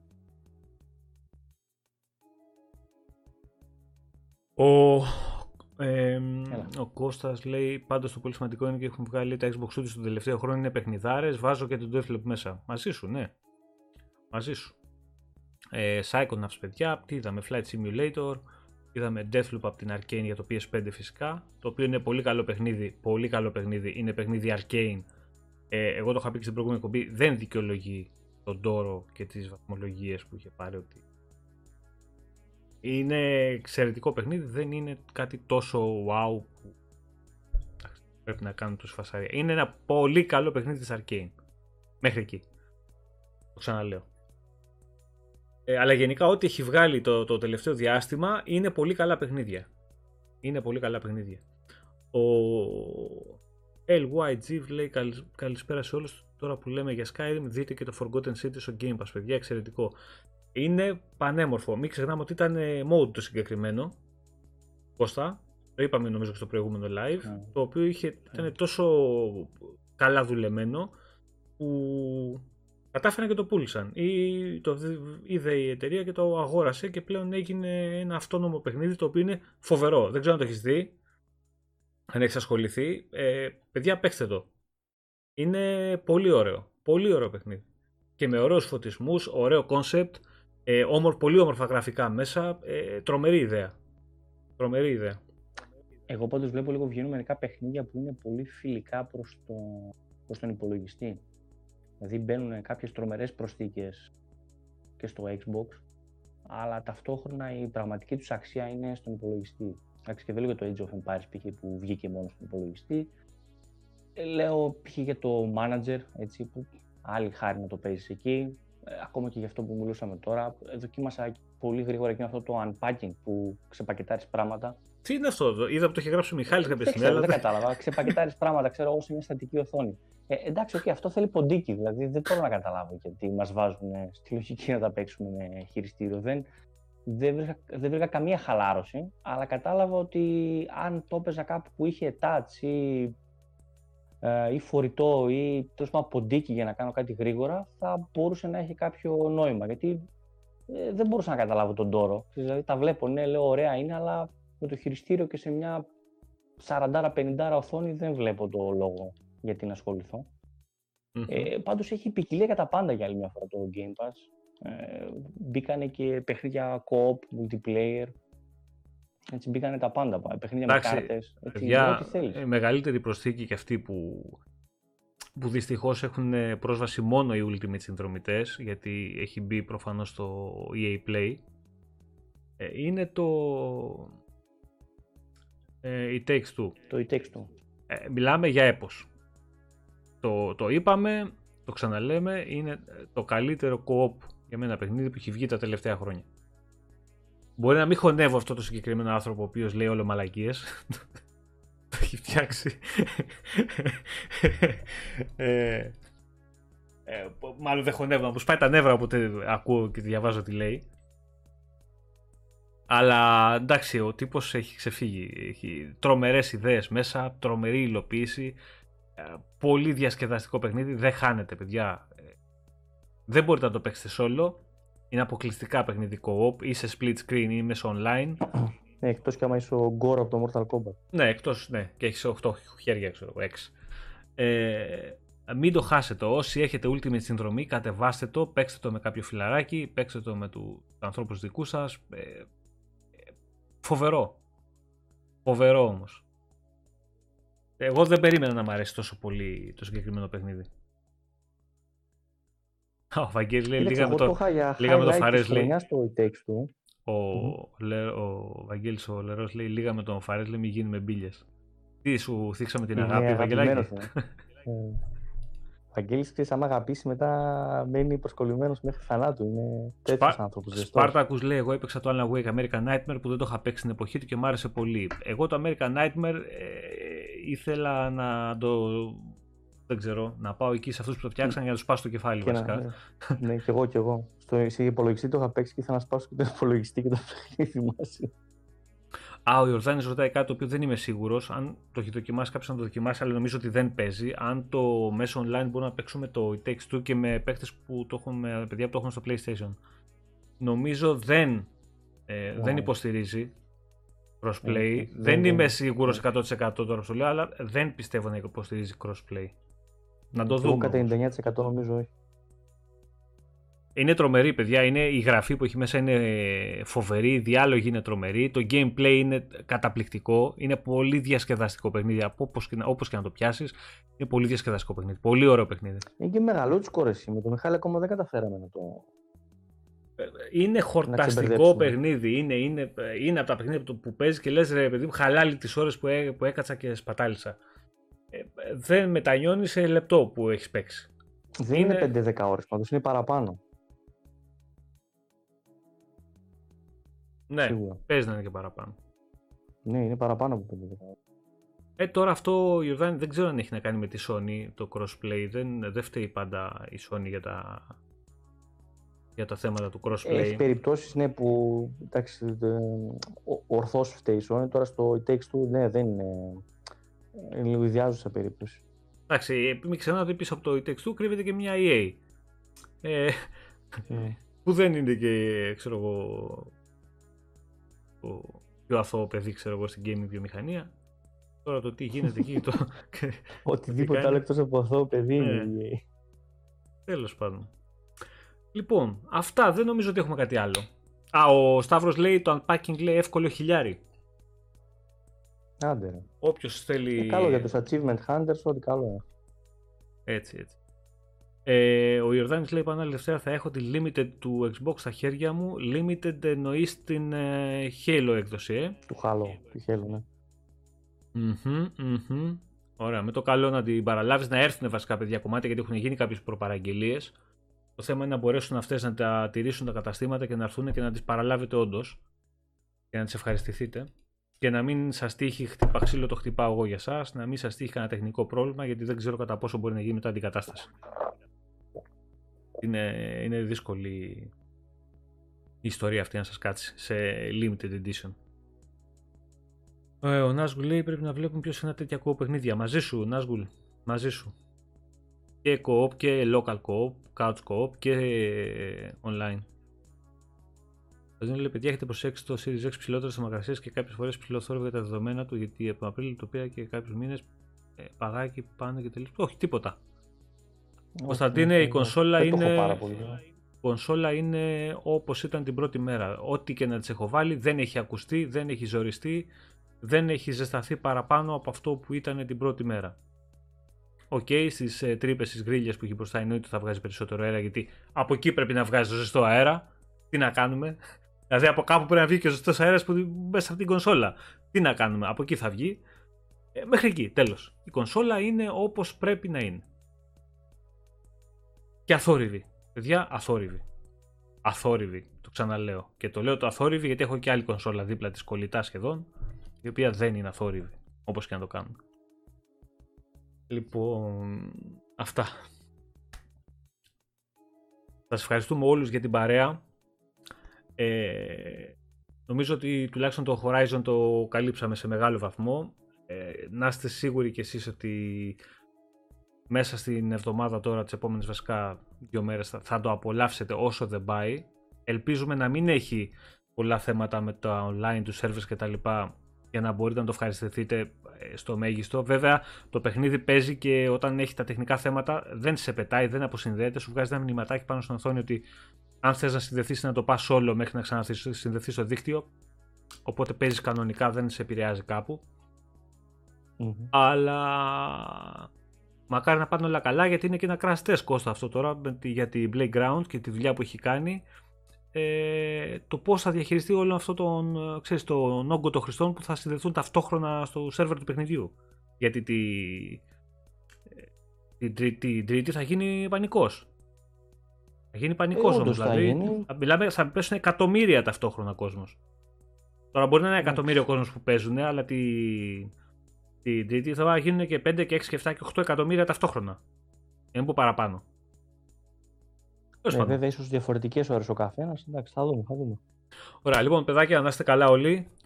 Ελπίζω την επόμενη Κυριακή. Όχι, δεν ελπίζω την επόμενη Κυριακή. Θα είμαστε εδώ την επόμενη Κυριακή. Είναι σίγουρο ότι θα είμαστε εδώ, γιατί έχουμε κάτι πολύ. Γιατί έχουμε κάτι πολύ καλό την επόμενη Κυριακή να δείξουμε και να συζητήσουμε. Αλλά μέχρι τότε να περνάτε όλοι καλά, να είστε καλά, να προσέχετε την υγεία σας και να παίζετε πολλά και καλά παιχνίδια. Ωραία. Δεν έχω ιδέα τι μεγάλο θα δείξουμε κατά τα λεγόμενα του Πάνου. Δεν πειράζει. Ελπίζω όλοι να περάσανε καλά και σήμερα, ανάλαφρα. Και νομίζω τα καλύψαμε όλα τα τεκτενόμενα και τα δρόμενα. Καλή συνέχεια σε όλους και από μένα. Να είστε καλά, παιδιά. Γεια χαρά. Γεια χαρά.